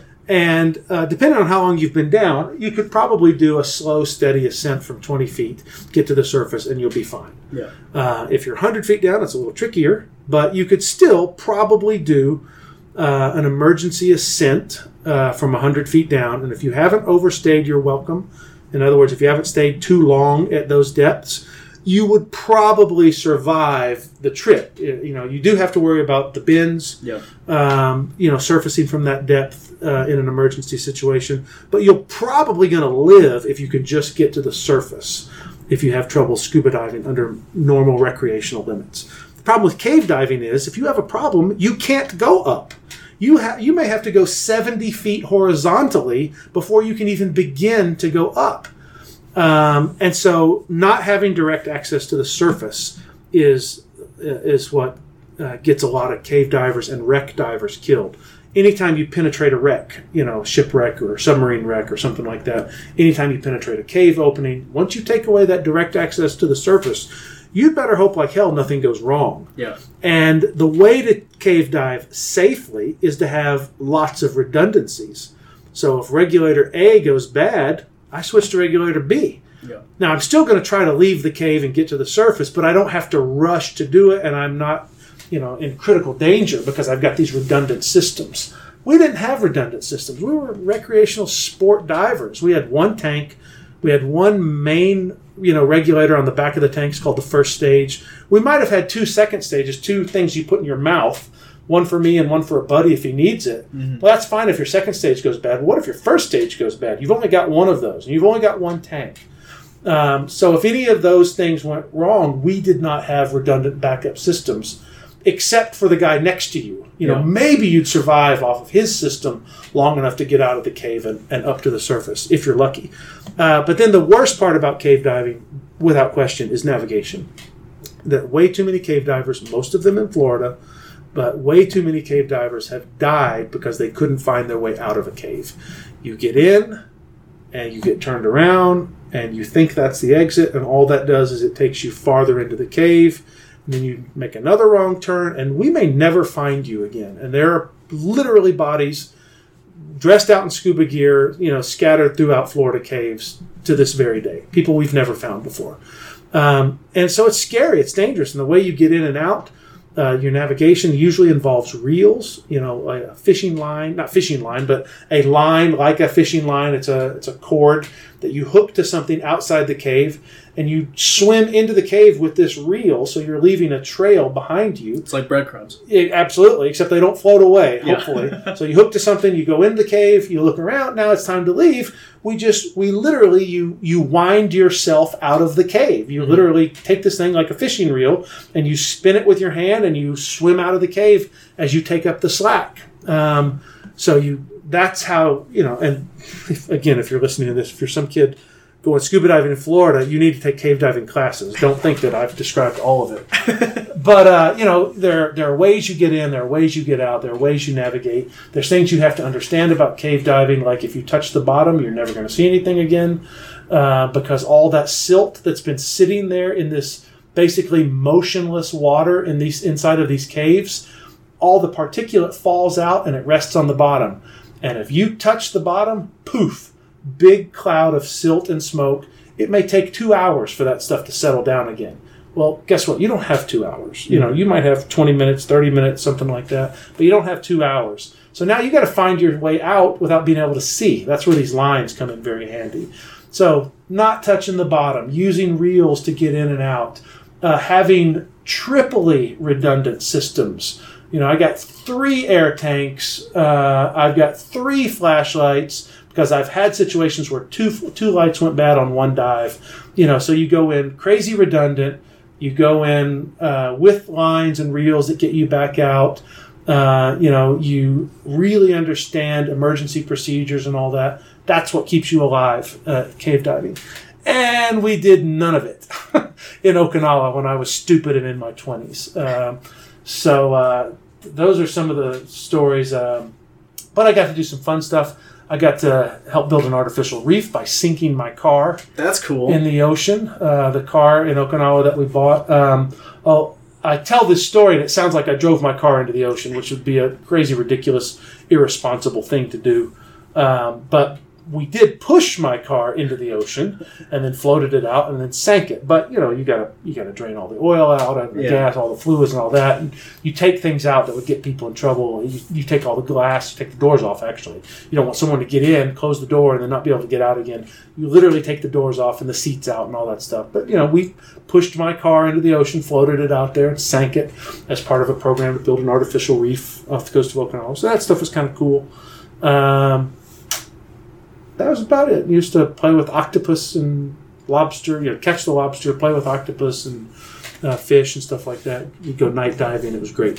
If you've never been on a, a night scuba dive with a big coral wall, it's fascinating because you take your light and you shine it on the wall, and you're looking at the reef, and the reef looks back at you.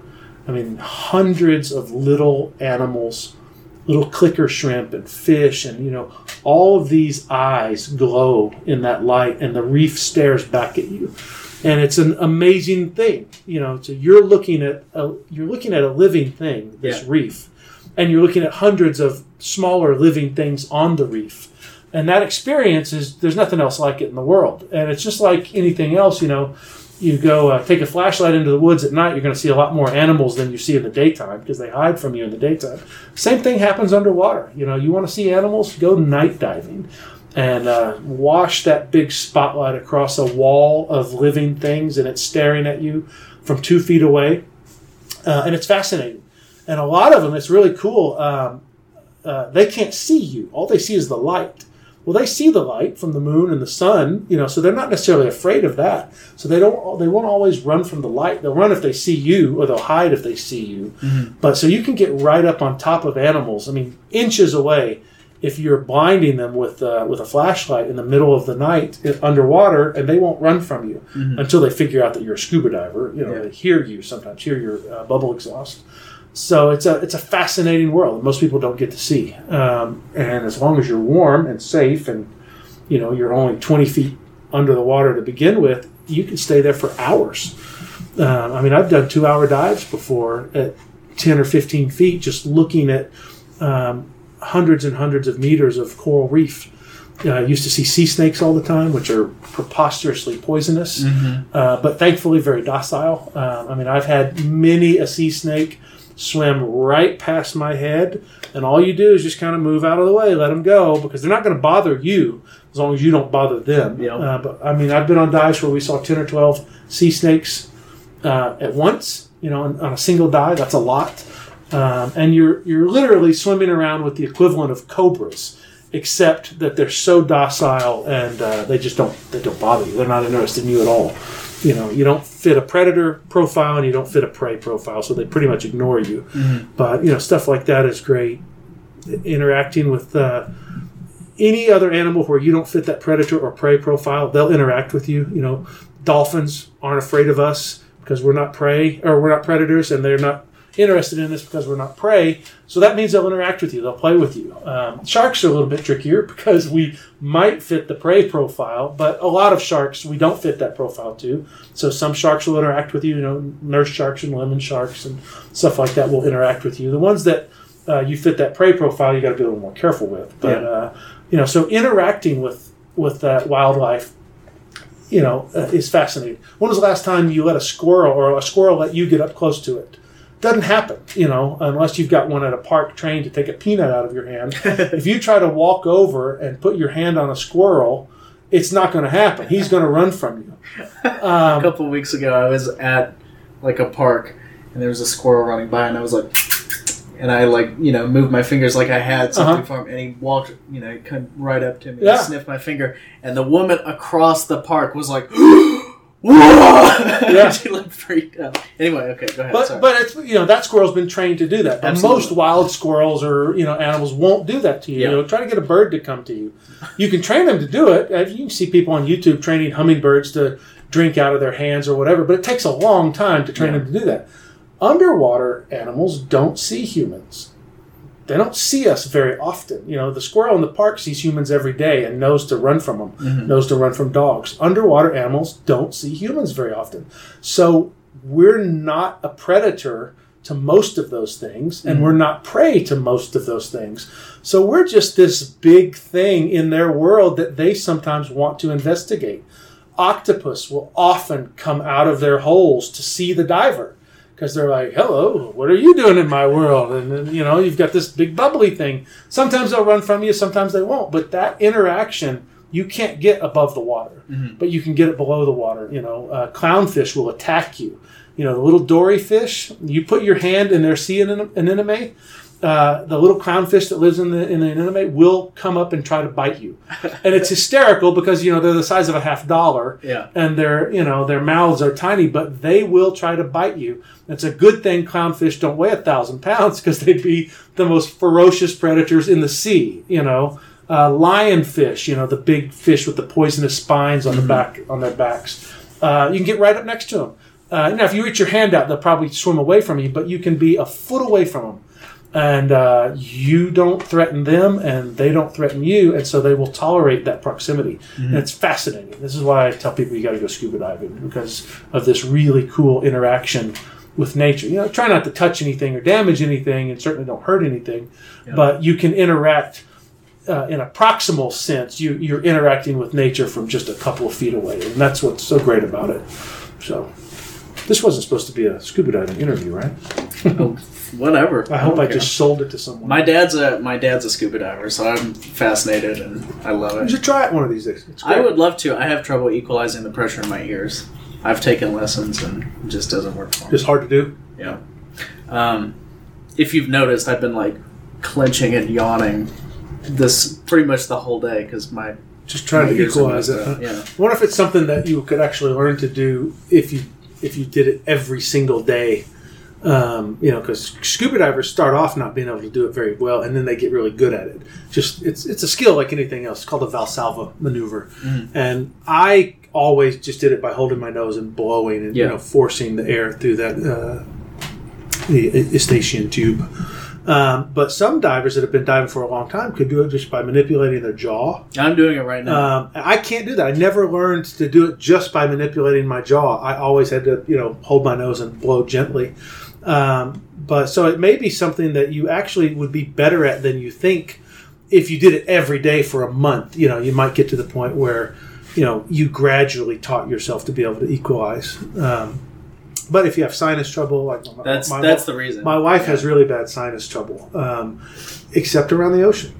When she's, Really? when she's around the ocean, that kind of that salt water sort of clears all your sinuses. In fact, one of the things they tell you to do if you have sinus trouble is spray saline solution up your nose and breathe it into your you know try to uh, suck it into your sinus membranes to calm that. And so you may find that scuba diving actually helps. You know, in the long run, would actually Sure. help your uh, your ear clearing, uh, not uh, not hurt it. So, all right. Any other what else? What else we got about magic?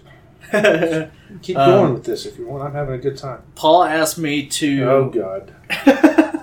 no, he just Here said he just said that there's you have a good story about putting on a bet for your dad.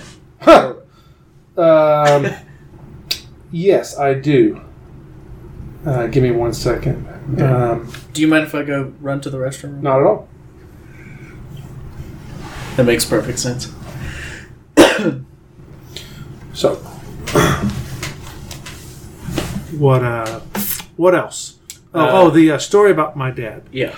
Um, so I do have a funny story about my dad. My dad is a huge Tennessee sports fan. He went to the University of Tennessee, went to medical school there. He's a physician in Knoxville, and he is uh, a big sports fan. So he likes football and basketball and anything Tennessee related. And occasionally, a situation comes up where he will bet on the outcome of the games um, and usually not a, not a lot of money, a couple hundred dollars, you know, five hundred thousand dollars at the most. But that's rare. Usually a couple hundred dollars. Um, and what he does, it's kind of interesting. He actually bets on the other team to win. And here's his rationale: he wants Tennessee to win, and if Tennessee wins the game, he's happy to lose the money Yeah. you know. But if Tennessee loses the game, at least he has the consolation prize of winning the bet. Okay, so quite often, you know, like uh, this last Tennessee just played last week. They beat Georgia University uh, University of Georgia with a hail mary pass with no time remaining on the clock uh, to uh, to win the game, and it was a spectacular football win. And he had actually bet on Georgia uh, to win, and I think he bet a significant amount of money, like eight hundred bucks, and he's happy to lose that money to ensure that Tennessee beats you know one of their big rivals, Georgia. So he's basically he's he's leveraging his wallet against his heart Yeah. is what it boils down to. So I don't know, three or four years ago, um, he uh, he calls me up and he says, "Hey, I need you to go put uh, five hundred dollars down on this game." Uh, and I don't remember who we were playing. Uh, he says, "Bet on the other team, five hundred bucks." And I said, "Okay, I will." And then something came up, and I could not get to the casino to place the bet. Uh, so I'd never placed the bet. And Tennessee actually won the game. So he would have lost that money, but since I never placed the bet, it's great. Tennessee wins. That's what's he, that's what he wants in the first place. So, but he doesn't know I didn't place the bet. So I had to call him and say, "Hey, by by the way, good news. You don't owe me any money because I never was able to place the bet. I couldn't get to the casino in time." And so I call him on the phone to tell him, "Hey, you don't owe me anything. I, I didn't. Uh, I didn't do it. Couldn't do it." and so he call. I call him, and he answers the phone, and he's in the car with his wife, uh, my stepmother, um, and uh, apparently he didn't want her to know that he was betting on football games. um, and so I said, "Hey, um, I got good news about that bet." Or I said, "Hey, about that bet," and I was going to say I didn't place it, so you don't owe me any money. Don't have to mail me any money, or don't have to send me any money. And I said, "Hey, about that bet," and he goes, "Oh yeah, we'll uh, well we'll talk about that later. Uh, I don't, I can't really talk about that right now. I don't have time. Uh, we'll talk about that later." And this is, uh, you know, out of uh, um, this is sort of out of character for my dad to say something like that. So I knew that uh, Janie, his his wife, must have been in the car with him. He didn't want her to know that he had lost this money on a on a bet. And so I said, "Okay," and I hung up the phone. That was it. That was the end of it. I didn't tell him. Uh, we'll talk about it later. Well, later never came. We just, you know, uh, a week or so went by, and I never called him back, and he never called me back. And my brother Zach went home on vacation and uh, stayed for you know four or five days and when he when Zach was coming back to Vegas, um, my dad took him to the airport and he hands him five hundred dollars and said, "Here, give this to Jason." Uh, so my dad thinks he's paying off this bet that he lost. He doesn't know that it was never placed in the first place. Uh, so Zach knew that I hadn't placed the bet, but he takes the money anyway. I said, "Okay, I'll give it to him." So he takes the money and he comes home and he says, "Hey, I got something funny here. Um, Dad gave me five hundred dollars. He thinks he owes you this for that bet that you never was able to place." And now this like two weeks has gone by or something. I'm like, "Oh yeah, I guess I never, I never did tell him that I never placed the bet." So Zach's like, "What do we do?" And I said, "I've got just the thing. I know exactly what we're going to do." So we went to uh, Caesar's Palace here in town, and upstairs at Caesar's Palace, uh, in the forum shops there, there is a Tommy Bahama. Uh, you know, just a men and women's clothing, you know, island clothes, Hawaiian print shirts, that sort of thing. Yeah. So we uh, we go into Tommy Bahama, and Zach and I each picked out one of their, you know, like hundred and five or hundred and ten dollar silk Hawaiian print shirts. We bought one of those each, and uh, we got business cards from Tommy Bahama, and uh, then we go downstairs to Joe's Stone Crab. Now, this is not Joe's Crab Shack, which is a chain they have all over the place. This is Joe's Stone Crab, a really nice high end restaurant here in Las Vegas that sells fantastic steak. Uh, they're known as a steak and uh, crab restaurant. There's only three of them in the world one in Miami, one in Chicago, and one here in Vegas. So, really nice restaurant. You know, maitre d's and tuxedos and all that stuff. I think I've been there actually. Yeah, it's downstairs at Caesars. So we go to Okay, yeah. Caesars and we spent, you know, something like two hundred and fifty dollars or something like that on dinner. Yeah. Um, and we tipped our server. You know, we gave him a, a really nice tip, and the money we had left. It, it amounted to like thirty-four dollars and fifty-two cents, something like that, of the five hundred bucks. So we went and we we got like business cards and we took photos of all the food that we're eating.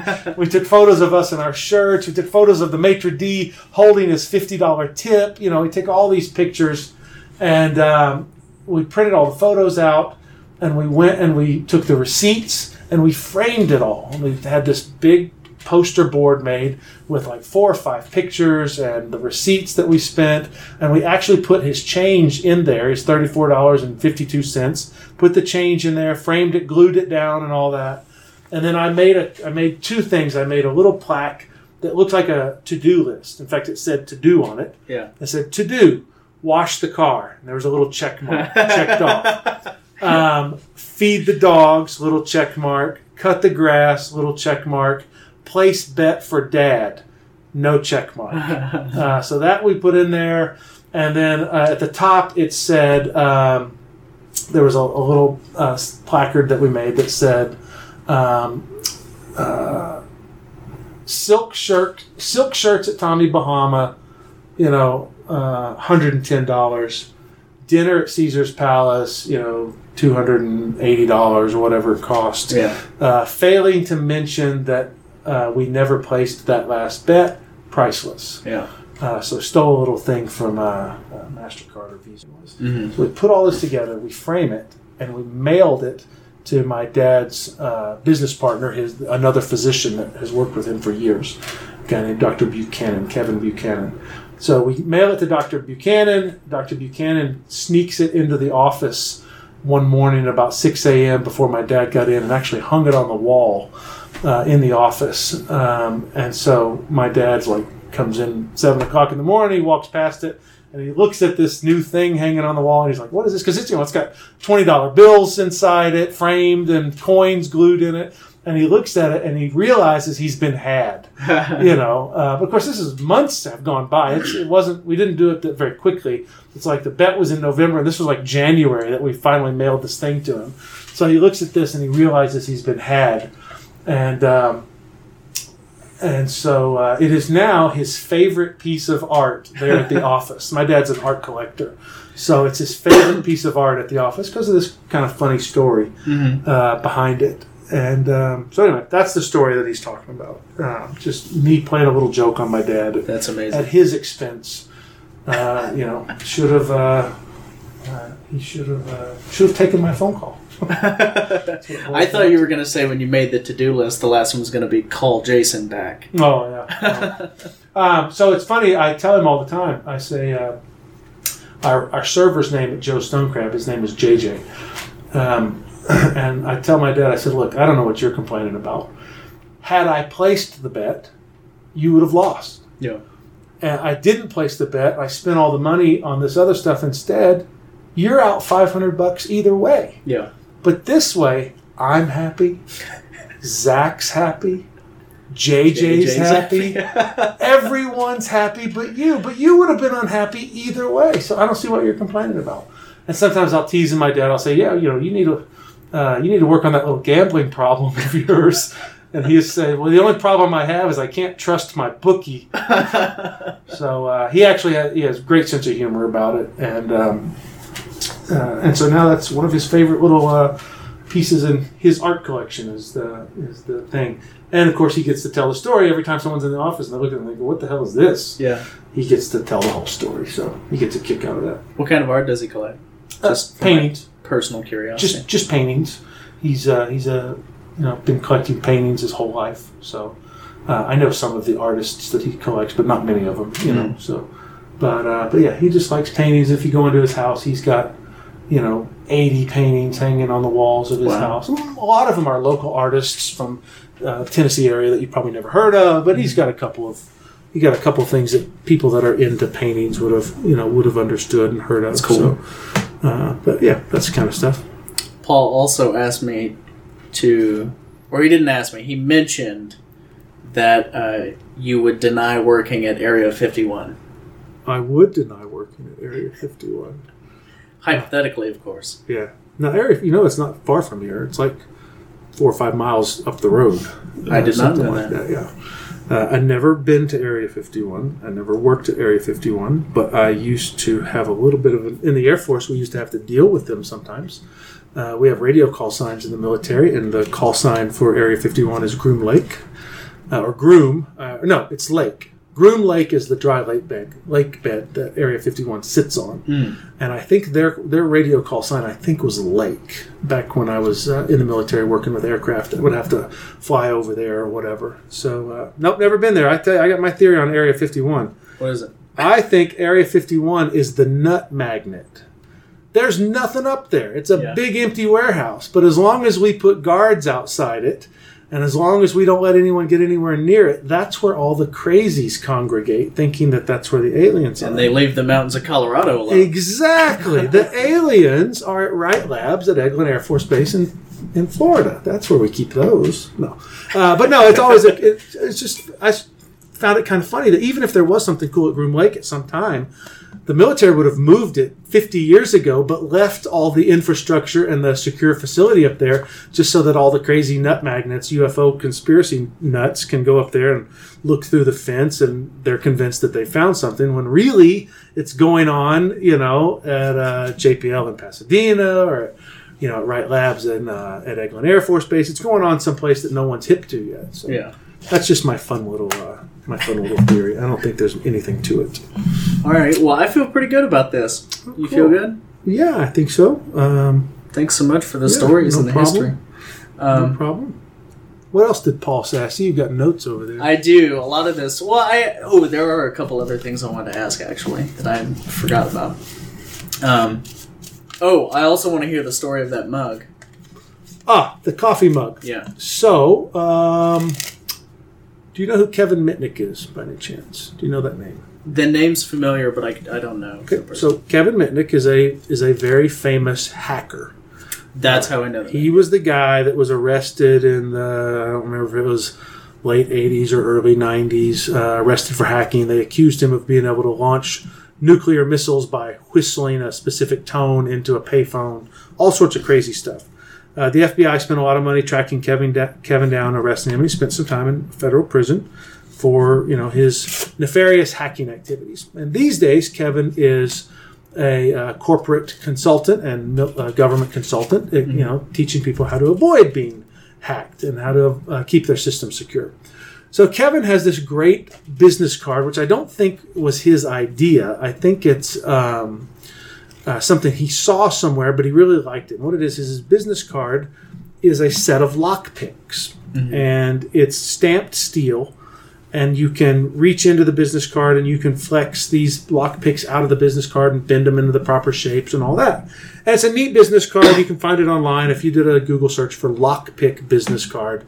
These days, lots of companies sell them. But Kevin, you know, 10 years ago or so, he was one of the first guys to sort of popularize this. Um, so I had, I met Kevin um, a couple of years ago, and he gave me a handful of his business cards. And um, so that's the backstory that you need to know that Kevin Mitnick has a lockpick business card, and I had one. So, gosh, three or four uh, history conferences ago. The Los Angeles uh, Conference on Magic History is held every two years. Uh, uh, in recent years, it's been in the odd year, so the next one will be in 2017. Uh, so this might have been not 15, not 13. It's either 2009 or 2011. I don't remember which Sure. um, I'm at the history conference, and they had uh, a bunch of Johnny Carson's props um, in the uh, in a glass display case there at the conference. That I guess um, uh, Carson's nephew, a guy named Jeff, had uh, uh, had loaned to the history conference. He had loaned it to Mike Caveney. There was one of Carson's mugs in there. Uh, there was like Johnny's wand and some coins and some cards and maybe a few other magic props. But the mug was, to me, the coolest thing in there Oh, yeah. because this is like that's the mug That's the mug. that sat on Johnny's desk all those years. And he had a couple of them over Yeah. the years, but that's the one. And so uh, I'm like, man, that's awesome. Um, especially considering how I got into magic, you know, from watching a magician on the Carson show. Mm-hmm. And so I'm at the conference and we we do the whole thing. And at the very end of the conference, like people are leaving, packing up, you know, the dealers are packing their stuff up. Derek DelGaudio comes up to me and he says, Hey, do you have your lockpicks with you by any chance?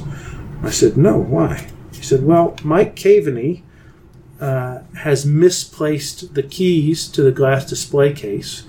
Um, he thinks they might be at the house or something like that. But he needs to give Jeff all of the Carson memorabilia back. And we were wondering if you could maybe pick the lock on the display case so that we can give the stuff back. And I go, No, sorry, man. I, I don't normally travel with lockpicks, so no, I don't have them. I can't help you.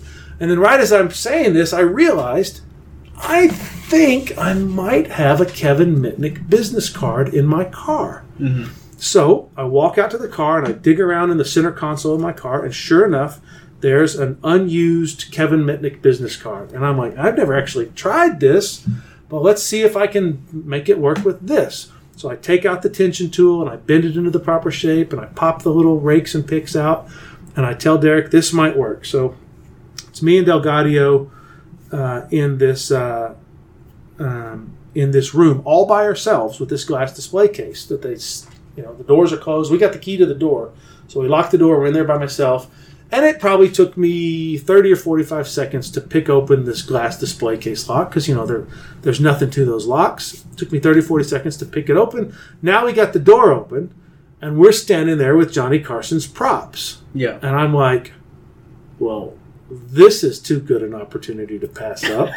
so I poured some water into Johnny's mug Yeah. and I took a sip out of it. Yeah. It was like taking a sip out of the Holy Grail from, you know, Indiana, Indiana Jones, Jones. and the Last Crusade. I take a sip out of the Holy Grail. I hand it to DelGaudio. He takes a sip out of it.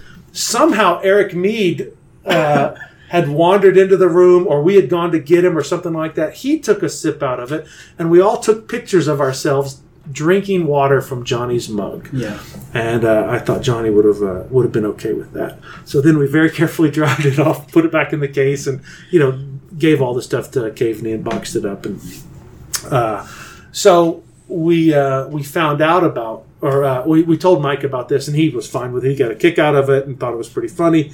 Um, and so I thought later that I would play a joke on uh, DelGaudio. So that mug that you see on my shelf is uh, a reproduction mug sold you know, back in the gift shop back in the days when the show was actually on NBC. And so you can still find them online. Go on eBay and get one for you know ten dollars or whatever. Um, so it, it actually isn't exactly the same as Johnny's mug. Johnny's mug had his name on it. That one has a picture of Johnny on it instead. Um, but uh, I bought it, and it actually looks pretty good. The colors are all right. That's what matters. Yeah. And so it looks like a Carson's actual mug. Um, and so I I bought it, and um, DelGaudio was coming out here to uh, uh, to Vegas, I think for Thanksgiving or something like that, a few weeks after the history conference. And I talked to him on the phone. I go, "Hey, have you talked to Caveney?" And he goes, "No. What? Why?" I said, "You remember the Carson stuff?" He goes, "Yeah." I said, "Well, they can't find Johnny's mug." Derek's like, "Really? What happened?" He goes, "I don't know. You'll have to talk to Mike, get the details, but they cannot find Carson's mug after we unlocked the case and you know put everything in the box. It vanished somewhere." And so, uh, so Derek, you know, he has no reason to think I'm lying to him, so he believed me that someone walked off with this mug. And so then I took a photo of my shelf and sent it to Derek under some other pretense. I don't remember some, something like, "Hey, what do you think of this book?" And it's a book like lying on the table, but in the background you can see this mug Yeah. sitting on the shelf. And I was hoping he would sort of take the bait and go for it. Uh, as it turns out, Derek's too smart for that. He didn't buy a word of it. Uh, but I think maybe you know maybe for half a second I had him Yeah. where he's thinking, "Holy shit, Jason stole that mug." but that was the reason. That's the only reason I have that coffee mug. It's just because Okay. I was trying to I was trying to uh, to parlay our little adventure with the uh, with the lock picks into a practical joke, uh, and so that's why it sits up there. It's Uh, a fun little reminder. Of, Yeah, a fun little reminder of the time I used the most famous hacker in the world's business card to hack or to uh, to pick open the lock on a display case holding Johnny Carson's mug and drink out of it. You know, That's So, a pretty epic that's story. a pretty cool story. That mug actually is now in Mike Caveney's collection in Pasadena. So uh, Jeff wound up giving him that mug, and so now I could drink out of it anytime I wanted, probably. but uh, so it's a cool story. We all kind of get a kick out of it, and uh, I hope Johnny would have approved. What else you So got cool. over there? Um, a couple of things. I wanted to ask. I see you've got two gold bricks over there. How long have you known Derek? I have three gold bricks. You just don't see the other one. The other one's hiding over there in the corner. Ah, I see it now. Uh, yeah. So um, I met Derek in 1997. He was 13 years old. Um, I'm pretty sure I showed him his first card trick, his first good card trick. Uh, he, he was into magic before he met me, but um, not into magic very long before he met me. He met Ed Andres, uh, who worked at Zizo's Magic Shop in Colorado Springs. He met Mark Modier, who is still to this day the owner of Zizo's Magic Shop in the Springs, and he met Mike Pachado. So he kind of met he met those three guys before he met me. But I met him when he was 13. I remember showing him a card trick, um, a kind of a version of McDonald's Aces, but that used his deck. I snuck in some gaffed cards and then snuck them out again of his deck, and it sort of rocked his world. And you know he was off to the races, and that he's never looked back since then. But I went to his 14th birthday party. There were four of us there. It was me, Mark Modier, Jessica, now Jessica Modier, Mark's uh, girlfriend at the time, now wife, and Derek. And the four of us went to Old Chicago's in Denver, Colorado, when Derek turned 14 um, and talked magic and did magic. And I, you know, got him, I, I like to think that I got him hooked on the Steve Forte uh, gambling protection series and the Richard Turner stuff, and you know, just all the hardcore card magic that I was into. Um, I think I had a big influence on him as far as technique goes. He has since gone on to become, you know, uh, uh, ten times the magician and performer that I'll ever be. Um, but I get to take credit for the raw technique that he's capable of uh, to the to this day. Uh, get credit at least for putting him on the path. Obviously, you know nobody can bottom deal for you. He did all the work himself. But I get to uh, I take great pleasure in the fact that um, you know I uh, I showed him some of this stuff in the early days, and boy, he took it and ran with it. Um, so I've known him since '97, coming up on 20 years. I have three gold bricks. Uh, one of them was uh, is a gold brick that has a, a nameplate on it that was given out to friends and family after this last run of In and of itself. Uh, another gold brick was just one of the ones that wound up on the street corners, and then I have uh, the gold brick that was actually the the stage uh, brick. Um, so uh, that's uh, that's what those three are for, and I keep them separate so that I know which is which. Uh, so one of them is the brick that knows how the trick works, and one of them is uh, a trophy brick, and one of them was a was a street corner brick. So kind of cool. I That got is I actually got a lot of Derek DelGaudio uh, memorabilia from his first show with Helder. Um, Nothing to hide. See the playbill. Yeah, I've there? got playbills. I've got one of the cigar boxes uh, that was used in that trick. I've got the hammer that broke the bottle uh, in that trick. I've got one of the bottles, um, and I've got you know just a couple of props that they used, um, and I've got some stuff from uh, from In and of Itself. You know, ticket stubs and little. I don't know if you saw In and of Itself. Did you I see the did, show? yeah. Okay, so you know you pick a you pick a word at the beginning of the show. So I picked I am a mechanic. Uh, and so uh, first one gets torn up when you actually go see the show but i went to subsequent shows and managed to uh, managed to grab a spare i am a mechanic uh, sign. So i got some of those things over there. Just uh, anything derek touches these days turns to gold. And so i want i want one of everything that you know so i've got copies of the new yorker and i've got copies of the la weekly when those guys were on the cover. Just you know anything he touches um, turns to gold and he's my uh, my dearest friend in magic. So i got to have one of everything and i put it on a shelf and um, and just uh, i get a lot of uh, um, I take a lot of pleasure and pride in how fantastic of a writer and a performer and an artist uh, that he has become. Uh, and of course, I'm responsible for, you know, one tenth of 1% of it. But I've got my one tenth of 1% of it. I showed him all the cool card tricks in the early days. And, uh, but boy, as he turned the tables on me, talk about you know the student becoming the master. These days, I learn a lot more from him than he than he would ever learn from me. So, it's uh, it, there's been a cool reversal of fortune there uh, on my behalf. That's really cool. Yeah, Um, I want to ask quickly about you know gambling demonstrations versus Mm-hmm. magic. okay. You said you listened to a little bit of Jason's, and we talked about that Yeah. pretty early on. Um, what do you think about th- that whole argument? It depends on who my audience is. Yeah. So, um, if we're talking about lay audiences, you know, s- typical magician audiences, uh, or audiences in front of magicians, not not magicians in the audience, but Yeah. typical non-magician audiences for entertainment purposes, there to me is almost no difference between presenting classical card magic and presenting gambling demos. Uh, I think those gambling demonstrations and exposés they should be structured like magic tricks. They should have surprise left turn endings that come out of nowhere. Um, you know, it should be four aces and royal flushes and new deck order and all that stuff. Uh, I'm a big believer in it. it. I've done it for years. It works incredibly strong. But at the end of the day, it's it's dressed up card tricks is all it is, and I don't mean that in a diminishing uh, sort of way or a demeaning sort of way. But when I say it's all it is, I mean structurally that's what it is. It's, these are card tricks. They're just card tricks that end with a royal flush. Instead of me finding your signed selected card, uh, I'm finding four aces or I'm finding royal flushes or whatever.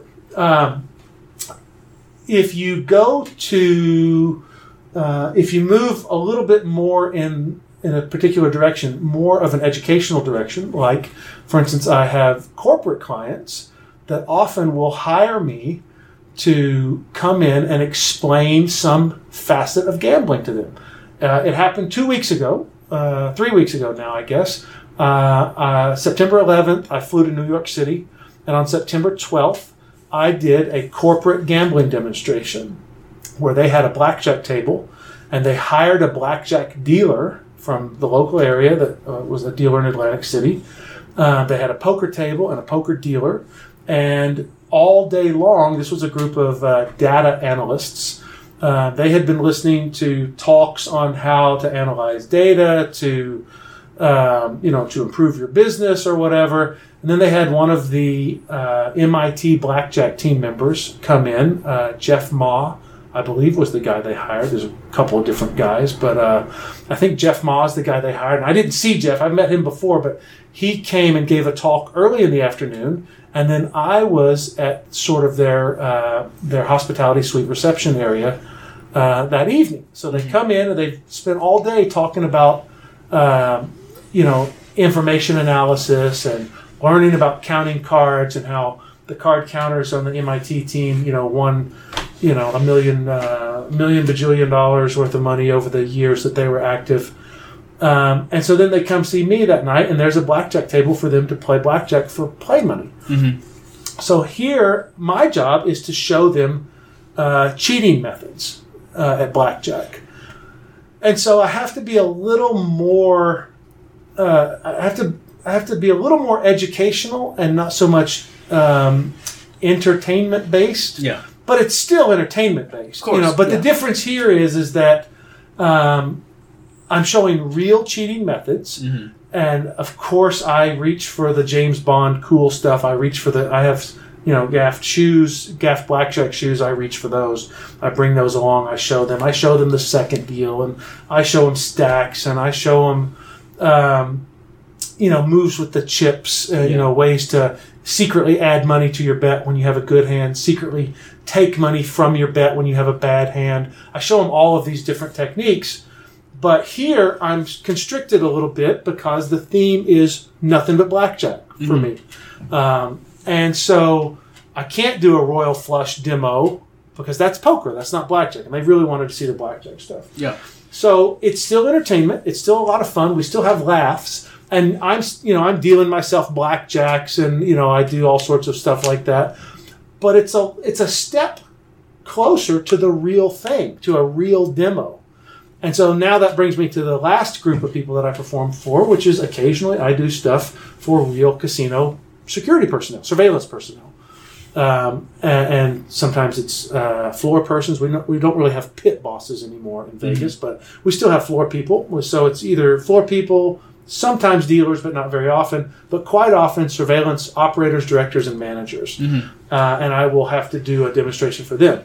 And for these guys, information is key and priority, and education is a tiny part of it. So, you know, the, the tables sort of get turned. When you're doing it for fun, uh, entertainment is primary, and information, you know, can be mostly bullshit if you want, you Yeah. know, because the goal is to just put smiles on people's faces.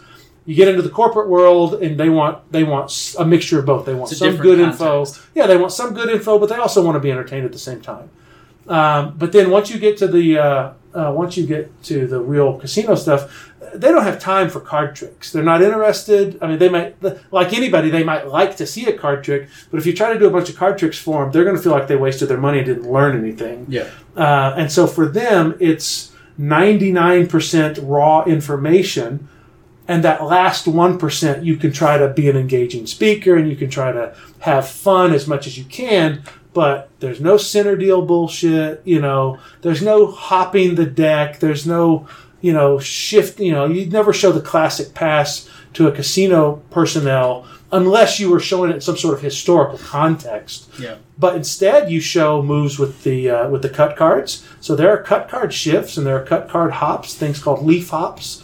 Um, you might show those. You might show how someone would actually stack a hand, but you're not going to do an overhand shuffle because they don't do overhand shuffles in the casino world. So everything has to, uh, to the degree possible, everything has to meet their standards, their formats, um, and their um, you know their rules for really shuffling, uh, cutting, and dealing at the card table. As long as you stay within their rules, you can pretty much show them anything you want because lots of stuff are possible within those within that structure. Uh, but you you get out of that structure at your own risk. Uh, for instance, I'm not going to lay a close-up pad down in a casino environment Yeah. because they're going to look at that and say, "What the hell's that?" And I could spend three minutes trying to explain to them that it's just a surface that helps me shuffle, or I can learn to shuffle on a real poker table, which is very slippery, very slick, Uh, or I can learn to shuffle, you know, uh, on a blackjack table where you're standing up, reaching out over the chip tray, and having to shuffle two feet away from yourself. You know, your arms are at full extension when you're shuffling out of a blackjack table. They're not up close. You know, it's hard to see. It's a hard stretch to make sometimes for people, and all of that stuff changes everything. Um, uh, if you want a really good exercise that shows you the differences in the worlds, um, anyone out there listening to this that can do a second deal, try to put two decks of cards in your hand and do a second deal. And try to hold them the way a real casino blackjack dealer holds the cards when they're pitching double deck. Um, so you got 104 cards in your hand when you start off. You got one burn card that you set aside. Now you start to deal. Well, I got big hands, and holding two decks of cards in my hands is not easy. And it's especially not easy when you've never tried it. Yeah. You know, so if uh, you know if if you just want one little look at how the worlds are different, second dealing with one deck is one thing. Second dealing with two decks is something else completely because you don't have a lot of room in your hand. Um, and so little stuff like that makes all the difference in the world.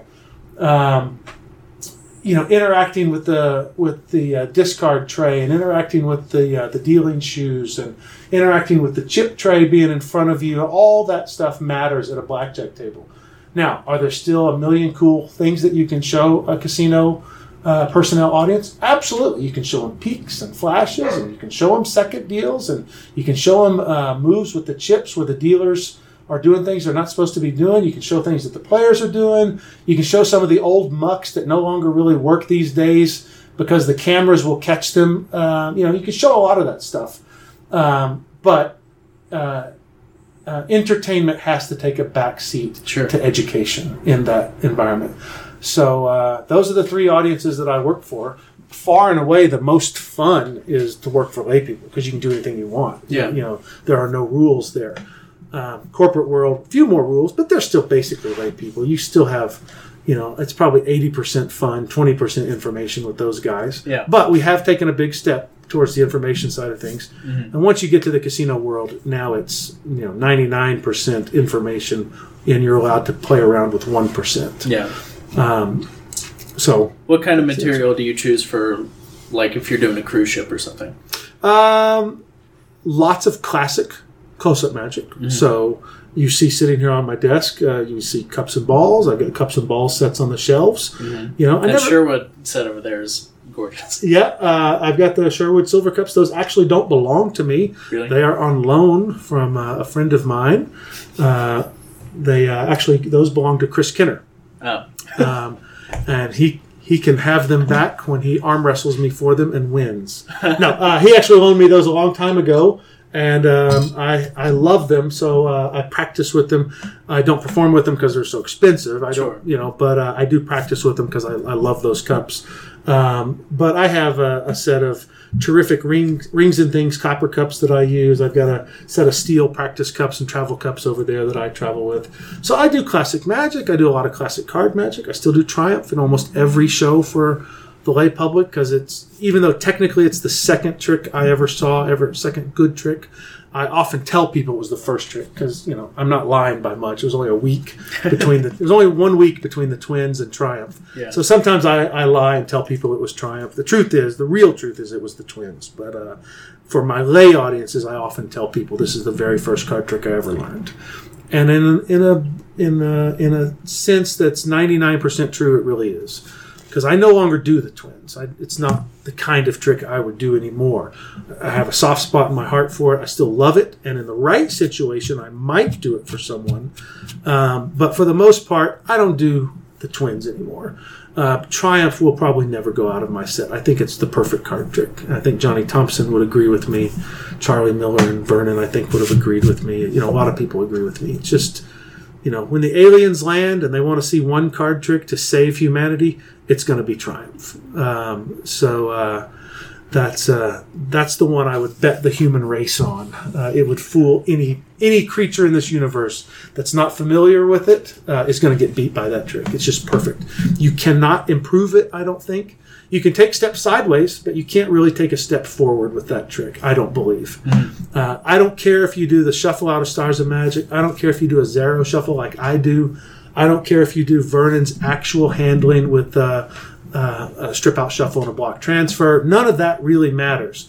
What matters to me in that trick is one shuffle on the table for one selected card, uh, ribbon spread the deck face down with the selection face up. Those are the critical features of that trick. And you deviate from those features at your own risk. Um, there are cool versions for magicians that deviate from those um, uh, those three conditions. I would never do them for lay people. Um, you know, there's lots of in the hands methods, and there's lots of two shuffle methods, and there's lots of methods where you ribbon spread the deck uh, one way and uh, you take one selection out, and then you ribbon spread it again, and there's another one face up. You know, all that stuff is fun to play with. I, I don't mind seeing those versions. I don't mind experimenting with those versions for me and my friends. I would never do one of those versions for a lay audience mm-hmm. for you know all the money in the world. It's just uh, to me, this is the card trick equivalent of you know of any other great work of art and you don't i don't want to look at the mona lisa painted in bright vivid you know modern colors. Uh, i don't want to hear beethoven's ninth played on a kazoo you know with an electro beat backing it up. I don't want to hear any of that. None of that improves the original in my opinion. Mm-hmm. they might be cool curiosities. I might play around with them for you know special occasions with other magician friends that would appreciate the variation. Mm-hmm. But when it comes to showing lay people the classics, I'm a pretty classical guy. You know, I it's uh, it's pretty direct classical card magic. Uh, I do one or two coin tricks. That's about it. I love coin magic. I like watching it. I just don't do it. I do one or two coin tricks, um, and that's that's it. But you might see those on the ship. Um, what else? Uh, rubber band magic I like a lot. It kind of surprises people. A lot of people don't know that about me.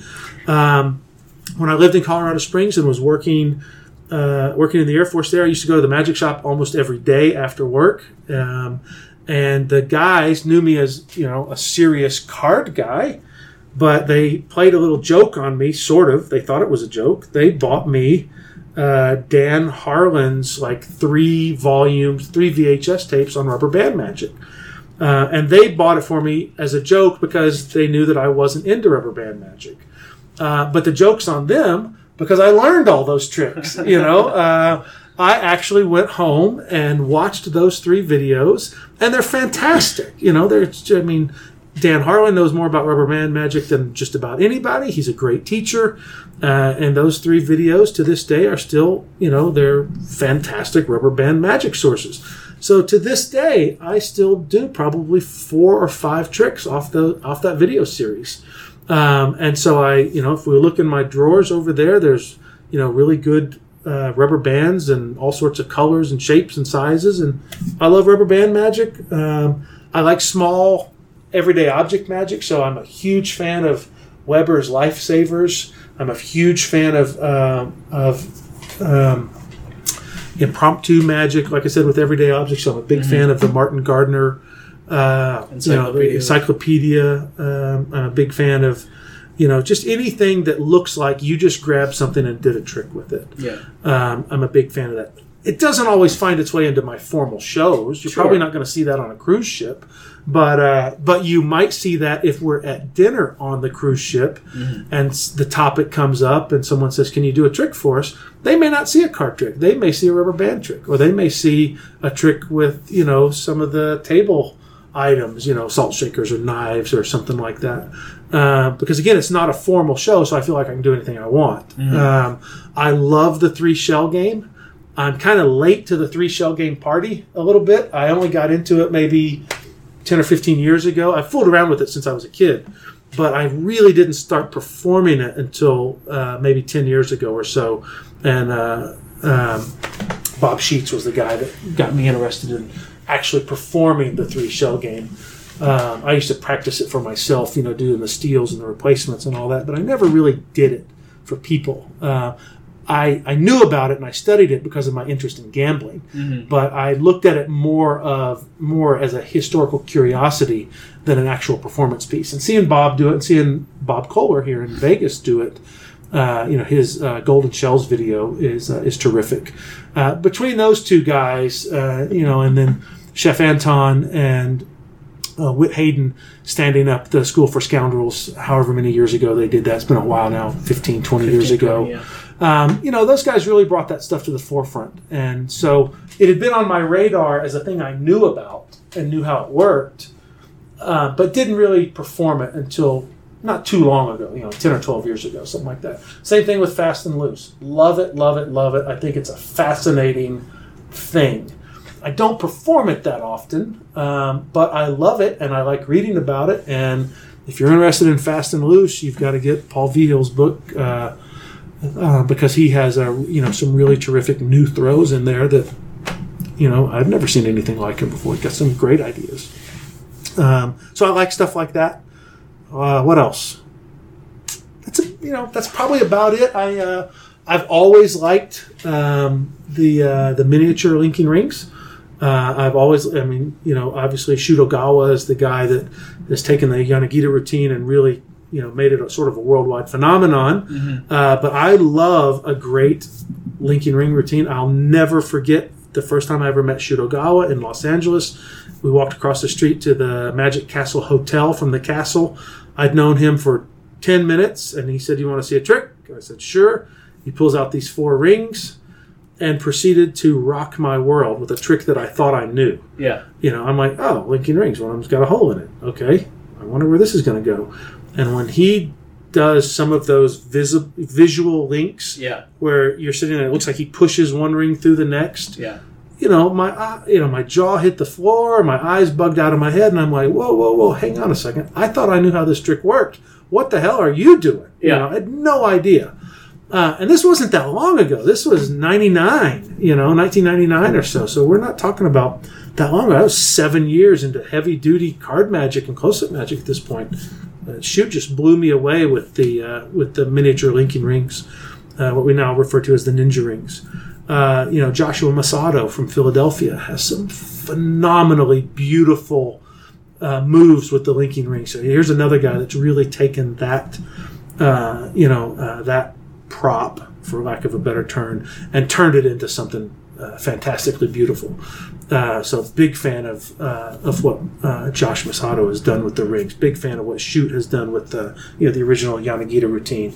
Guys like Dan Fleshman have been doing those routines for years. I think he learned it directly from Yanagita, Yanagita in Japan 30 years ago or whatever you know so stuff like that intrigues me. And you know most of the guys that know me as a card guy would probably be surprised to see me do the ninja rings. You know and i don't have i don't have work on the ninja rings. Yeah. i'm not like uh, you know mr masato who has made it his you know his life's work in recent years. I don't i don't have work on it. I just do it pretty much right off the dvd but I love it because I remember that feeling of being blown away by a trick I thought I understood. Yeah. And I'm hoping I give that to some of my audience members that think they understand the linking rings also because they had a set when they were a kid Yeah. or their kids had a set, you know, two years ago or whatever. I'm hoping I give them that same sense of, oh, wait, I know how the magic shop version of this trick works, but I don't know how He's it doing works. something different. Yeah, uh, like you know the move where where uh, the performer holds the key ring and you get to do uh, the, The linking. crash You link, get yeah. to do the crash link. I mean, I almost wet myself when when shoot did that to me in that hotel room because here I am going. You know, I'm holding what's obviously a solid ring, and I'm going tap, tap, tap, and, and I'm thinking, where is this going? Yeah. nothing's going to happen. I know how this trick works. I'm going to go tap, tap, tap, and nothing's going to happen. He's he must have some gag or something that he says here. And instead, I went tap, tap, link, and I would have loved to have seen the look on my face when on that third, what I thought was a tap, suddenly there was silence, and now we're through. And I'm sitting there holding one ring of a, of a linked set. I'm sure I looked like I'd just been punched in the gut because I just remember my head had kind of exploded, and I'm like, whoa, wait a minute. Yeah. I have no idea what's going on here. I remember that feeling, and that's the feeling, you know, hopefully that we give to our audience members. Um, Yeah.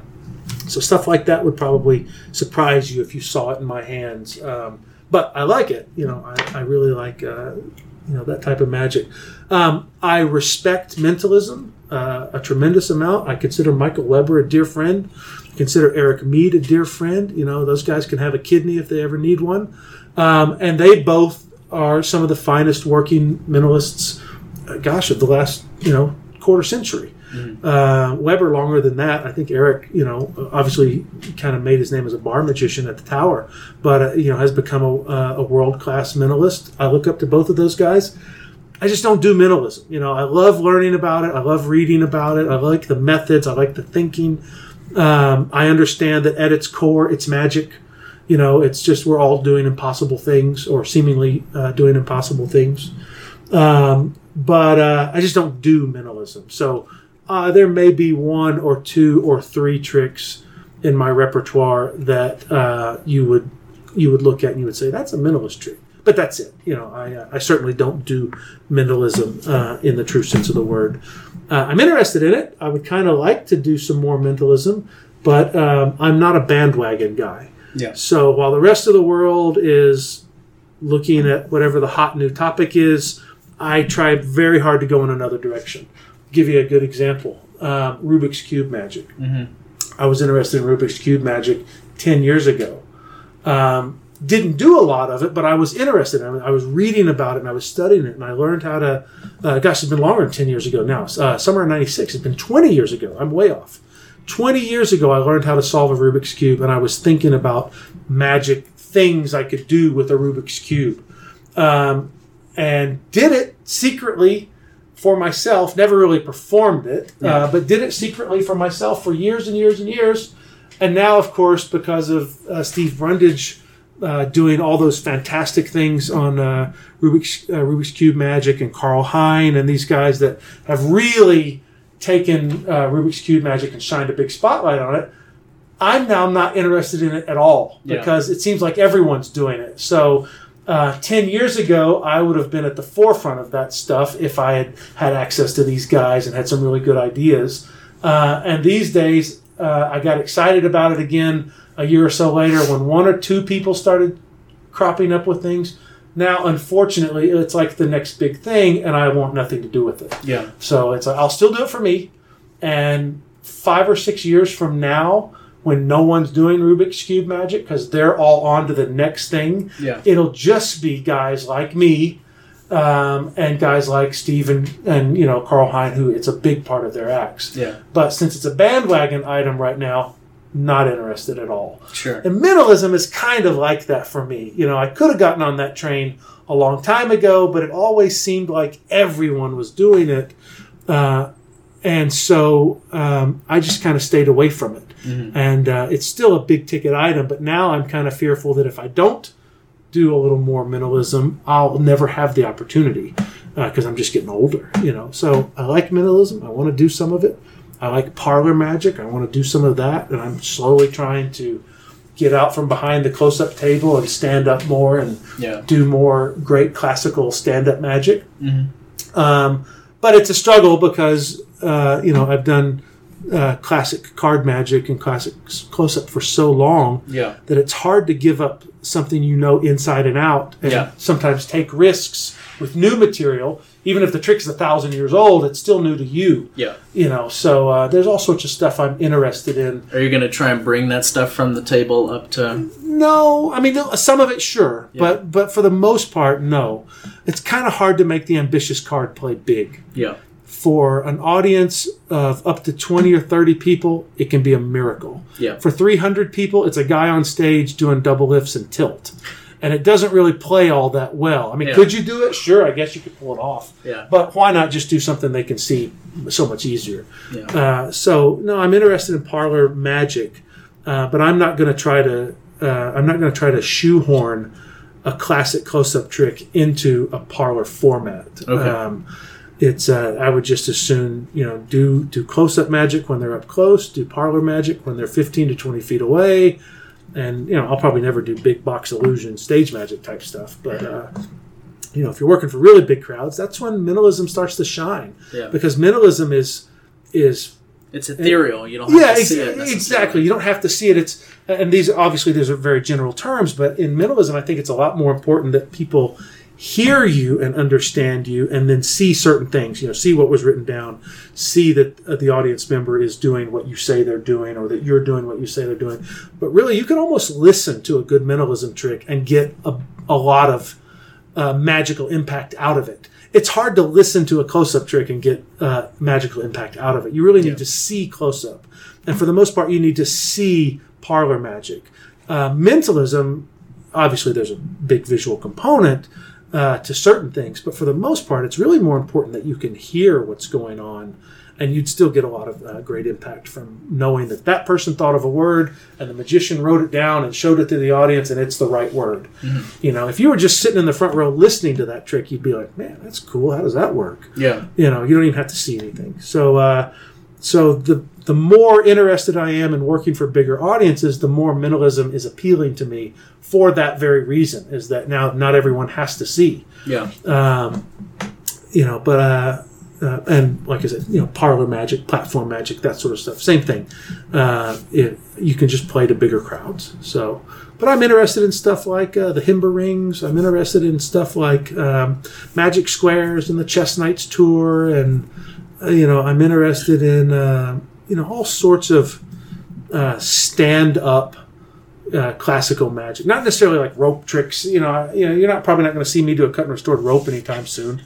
But uh, I mean, I, I have an intellectual curiosity to it, but that's Sure. it's just not the thing I would talk about. Yeah. Um, but uh, but you know, I, I do have a fascination with a lot of that stuff, and um, and it probably surprises some of the people that only know me as a as a guy with a deck of cards and you know doing bottom deals and push through shuffles. you Yeah. know. but it's trust me, it's all there, and we could put together a whole you know we probably put together two entire shelves of of books from my library that have nothing to do with classical close-up you know now there's 950 other books that do have to do with classical close-up but for the most part you know we could still put together a lot of magic off these shelves that have nothing to do with close-up magic you could put together 10 acts uh, probably in an afternoon from those books and i just got to get in there and find all the good stuff Yeah. so Well, there's uh, there's one more thing that I wanted to ask about, Okay. but if you don't want to talk about it, that's fine. No, okay. I don't know how to not like. I I can just take You- all of this part out if it's not Sure. something. But um, Sub Rosa, okay there was like people that I know were like, "Why are they putting that out? It's such a big secret and this all this uh, happy to talk about it. nonsense." Okay, yeah, Uh, the story that I told, I think I told, I haven't actually watched that video in a while, but I think I tell the story um, of how Sub Rosa came to be. So, Sub Rosa is uh, negative strippers. It's, you know, that concept has been around in the gambling world for well over 100 years in a refined way. It's been refined for over 100 years. Now, the concept itself, I don't really know how old it is. It may be two or 300 years old, but in a refined sense, it's been around for at least 100 years. Uh, so not only has it been out there, but there's been work on it for a century.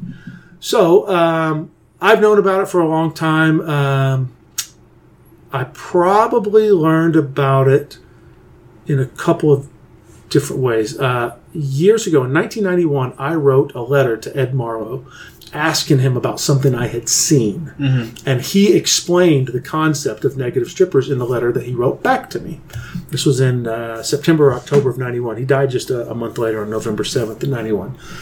So that's the first time I really remember being aware of what negative strippers were. And of course, they're described in uh, uh, in the Vernon book, in um, one of the uh, Vernon Chronicles, they're mentioned as bathroom strippers, but they never use the term negative. They don't really talk about how the cards were cut. He just mentions that some old gamblers would go into the bathroom with a playing card and they take a broken piece of glass and scratch the side of the card. And for a long time, I kind of thought he was talking about w- making a standard magic shop wedge stripper. Yeah. But then I realized that that doesn't make any sense because you'd have to have the whole deck. But one card in the bathroom, what could you do? Oh, I wonder if he's talking about that thing Marlo told me about negative strippers, you know? So, I've known about it for 25 years. And in, I don't remember the exact year, 2008, 2009, 2010, something like that, Jonathan Bayme, the CEO of Theory 11, he and I were talking. He said, Are there any real secrets left in card magic? And I said, Sure, depending on how we define real secret. Mm-hmm. And he goes, Well, give me an example. I said, okay, negative strippers. He said, what's that? I said, see, I just proved my point. Yeah. You're the CEO of one of the biggest internet magic companies in the world, and you've never heard of negative strippers. There, I just proved my point. And he goes, no, really, what's that? And I go, okay. So I showed it to him. Mm-hmm. And he said, this is really cool. How come I don't know about this? And I said, well, because only sort of the card dorks know, know about this and you're not a card dork you know? And i said and, and even some of the card dorks don't know about this because it's kind of arcane it didn't really come from magic even though there's scattered references to it. Um, lots of guys just don't know about this. They've heard of wedge strippers which you can buy in the magic shop. They've heard uh, some of them have heard of belly strippers which are some cards are wide and some cards are not wide and a few of them have even heard of end strippers, where you're stripping cards from the short sides of the deck. I said, but even a lot of classically trained card magicians don't know about negatives because A, they're hard to pull, and B, they're really hard to conceptualize in your head. If I just described it to you and never showed it to you, I don't know that anyone would understand it. It's kind of hard to understand how they work, how they're pulled. So he goes, This is great. Um, I've never seen this before. I said, Well, there you go. There's an example of something that is still a secret from 95% of the card magicians on the planet. Now, the other 5% that know about it will tell you that this is old hat, and it is. Yeah. But for 95% of the card magicians on the planet, they've never heard of this. Um, and so he goes, Great, uh, let's do a video on it. I said, Nope, not interested. He said, Why not? I said, Well, because it's been a secret for 100 years. I don't want it out there. I still use this on special occasions. I don't, it's not in every deck I own. Yeah. But I still use this when I really want to beat somebody up bad because it's such a cool thing and they don't know about it. And he goes, okay, well, if you change your mind, let me know. All right. I, I will, but I won't. You Yeah. know, I, I will let you know, but I'm not going to change my mind. Forget about it. So like five years goes by, and he asks every six months, "Hey, let's do that negative stripper thing." Nope, not interested. Um, and other people had mentioned it in print long before me. Sure. People had mentioned it on DVDs long before me.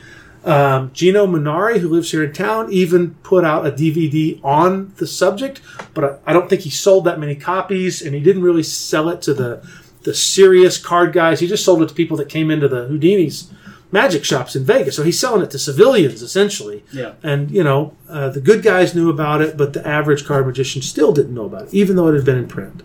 Um, and so uh, finally, uh, something happened. I got wind of another magic producer that was going to do a DVD on negative strippers. And it's someone nobody likes. I won't bother to say his name here, but most of the people that know me know who I'm talking about. And it's a guy that's ripped off lots of people. Um, I I can tell you who it's not. It is not Penguin Magic. It is not Murphy's Magic. It is not Illusionist. Uh, it's not Vanishing Ink. All of those companies are, are run by by good people. It was none of them. But there's For a, us. it wasn't Dan and Dave. Dan and Dave. Yeah. Um, it was not Dan and Dave. Uh, Yeah. So I'm friends with all of them. I don't really know the illusionist people that well, um, but I'm friendly with everybody Yeah. except this one guy that nobody really likes. He's not that active in the magic world anymore, but he ripped off everybody 10 years ago, 15 years ago. Nobody likes him. And the smart people can figure out who I'm talking about. Uh, this guy stiffed everybody um, and really ripped people off left and right. So I heard he was going to do a video, or someone was going to do a video through this guy. Um, and I was like, you got to be kidding me. This idiot is going to put this out there for everyone to mm. see. I'm like, all right, look, if it's going to come out anyway, let's at least do it right. Yeah. And so it was actually Jonathan Bayme that told me that this was coming. And I'm like, all right, if it's going to come out anyway, then I'll do it. Yeah. Because I would rather see it done correctly and done respectfully, respectful to the history and respectful to the people that have already known about it and kept their mouths shut for all these years. Uh, if it's if it's going to happen, let's at least do it right, and let's preempt this idiot that's been ripping people off for many many years now, and uh, hopefully we'll take the wind out of his sails. That's the only reason I did it. It was a it was uh, a counterattack. Yeah. Um, so um, we filmed it and we did it and we you know we had a guy that uh, cut the cards for us and all that and he did a great job for a guy that had to cut you know 2000 decks of cards. It's it's hard to do fine fine work when you're making that many of them but he did a pretty good job with uh, i'm happy with the cards that he made and i'm happy with the instructional video and all that. And the other guy's set never materialized. So either he just dropped it for whatever reason, or we did exactly what I wanted to do, which was make sure that he wasn't able to screw this up Yeah. um, by putting out his shitty version of it. Um, now, I have found out since then that some of the companies that I just named, like Murphy's Magic, were trying to do uh, negative stripper videos at the same time, but I never knew any of that. Yeah. So um, I was not trying to prevent Murphy's Magic from doing a, a negative stripper video. And in fact, if you had come to me and said, "Hey, Murphy's is going to get someone to do a negative stripper video," I would have probably said, "Well, that's too bad, but I'll help them any way I can because I like those guys." If you had come to me and said Penguin or Vanishing Ink wants to do a negative stripper video and they've got someone to do it, I would have said, "Let me let me help in any way I can." Yeah. You know, I, I'm sad to see it come out, but I'm not going to stand in the way of it. You know, I'm not going to try to talk you out of it. Here's the information I have.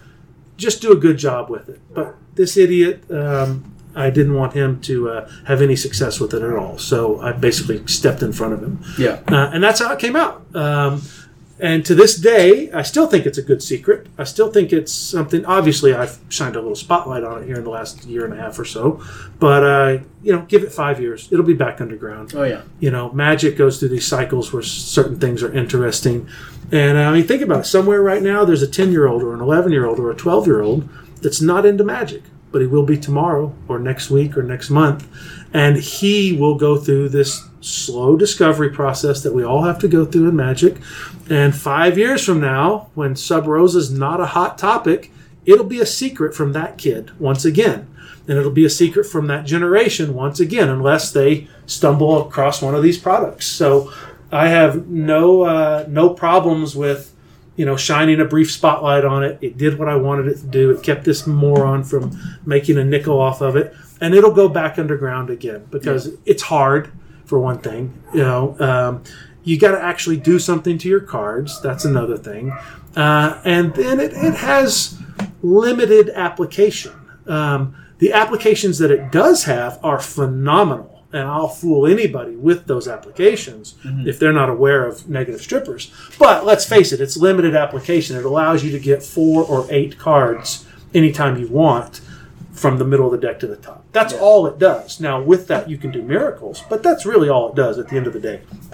Um, but I, uh, you know, I uh, have no problem, you know, to this day, uh, to prove that it's still a secret, even though I've exposed it in a big way in the last 18 months. It's still a secret. I guarantee you, we could go to Magic Live next year, 2017, mm-hmm. and we could walk up to every single registrant and say, What are negative strippers? And every time someone describes them correctly, I'll give you a dollar. Every time someone says, I have no idea what you're talking about, or says, Oh, I think I read about that, but I don't really remember, you give me a dollar. Want to play? No. No, okay. you don't. Because we're going to find 100 guys that understand it, and we're going to find 1,500 guys that don't understand it.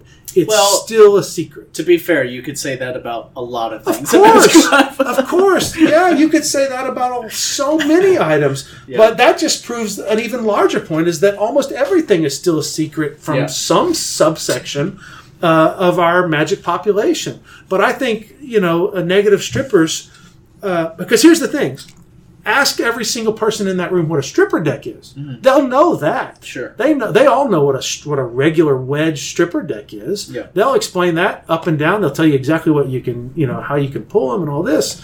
But just throw the word negative in there. What are negative strippers? And they go, oh, uh, I don't know. I think I didn't someone put out a. I don't. Uh, I don't know. That'll be their answer for Yeah. for eighty five percent of the population. Uh, that will be the answer. Uh, and five years from now, I'd probably even give you 10 to 1 odds. I'll give you $10 for every person that knows. You give me a dollar for every person that doesn't know. I'll still make money. Yeah. You know, so uh, so that's just sort of the nature, the cyclical nature of secrets in our business. They get popular, they go out of favor, and the really good ones can remain secrets for a long, long time. Well, thank you so much. Do you feel good? Yeah, yeah. How long was this? We've been talking for a long time. Well, we so yeah, so about two and a half hours what we done after the tour. Gotcha. Yeah. Cool. So good. Probably leave the leave some of the leave the tour stuff out okay. because I said a few things that I would not have said if I had known the uh, microphone was running. And I mean, ninety percent of the tour you could leave in. Yeah. But there's a few things that I said where I actually wondered. I wonder if the mic's running.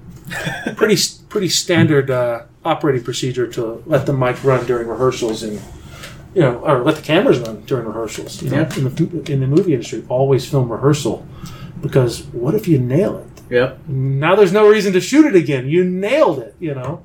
So always film rehearsal. So I suspected that the mic might be running, but I wasn't sure. But yeah, leave the tour out and let's Sure. just pick it up from when we sat down. Yeah, yeah, of course. So cool. Well, thank you so much, Jason. I really appreciate it. Thank you. I appreciate it.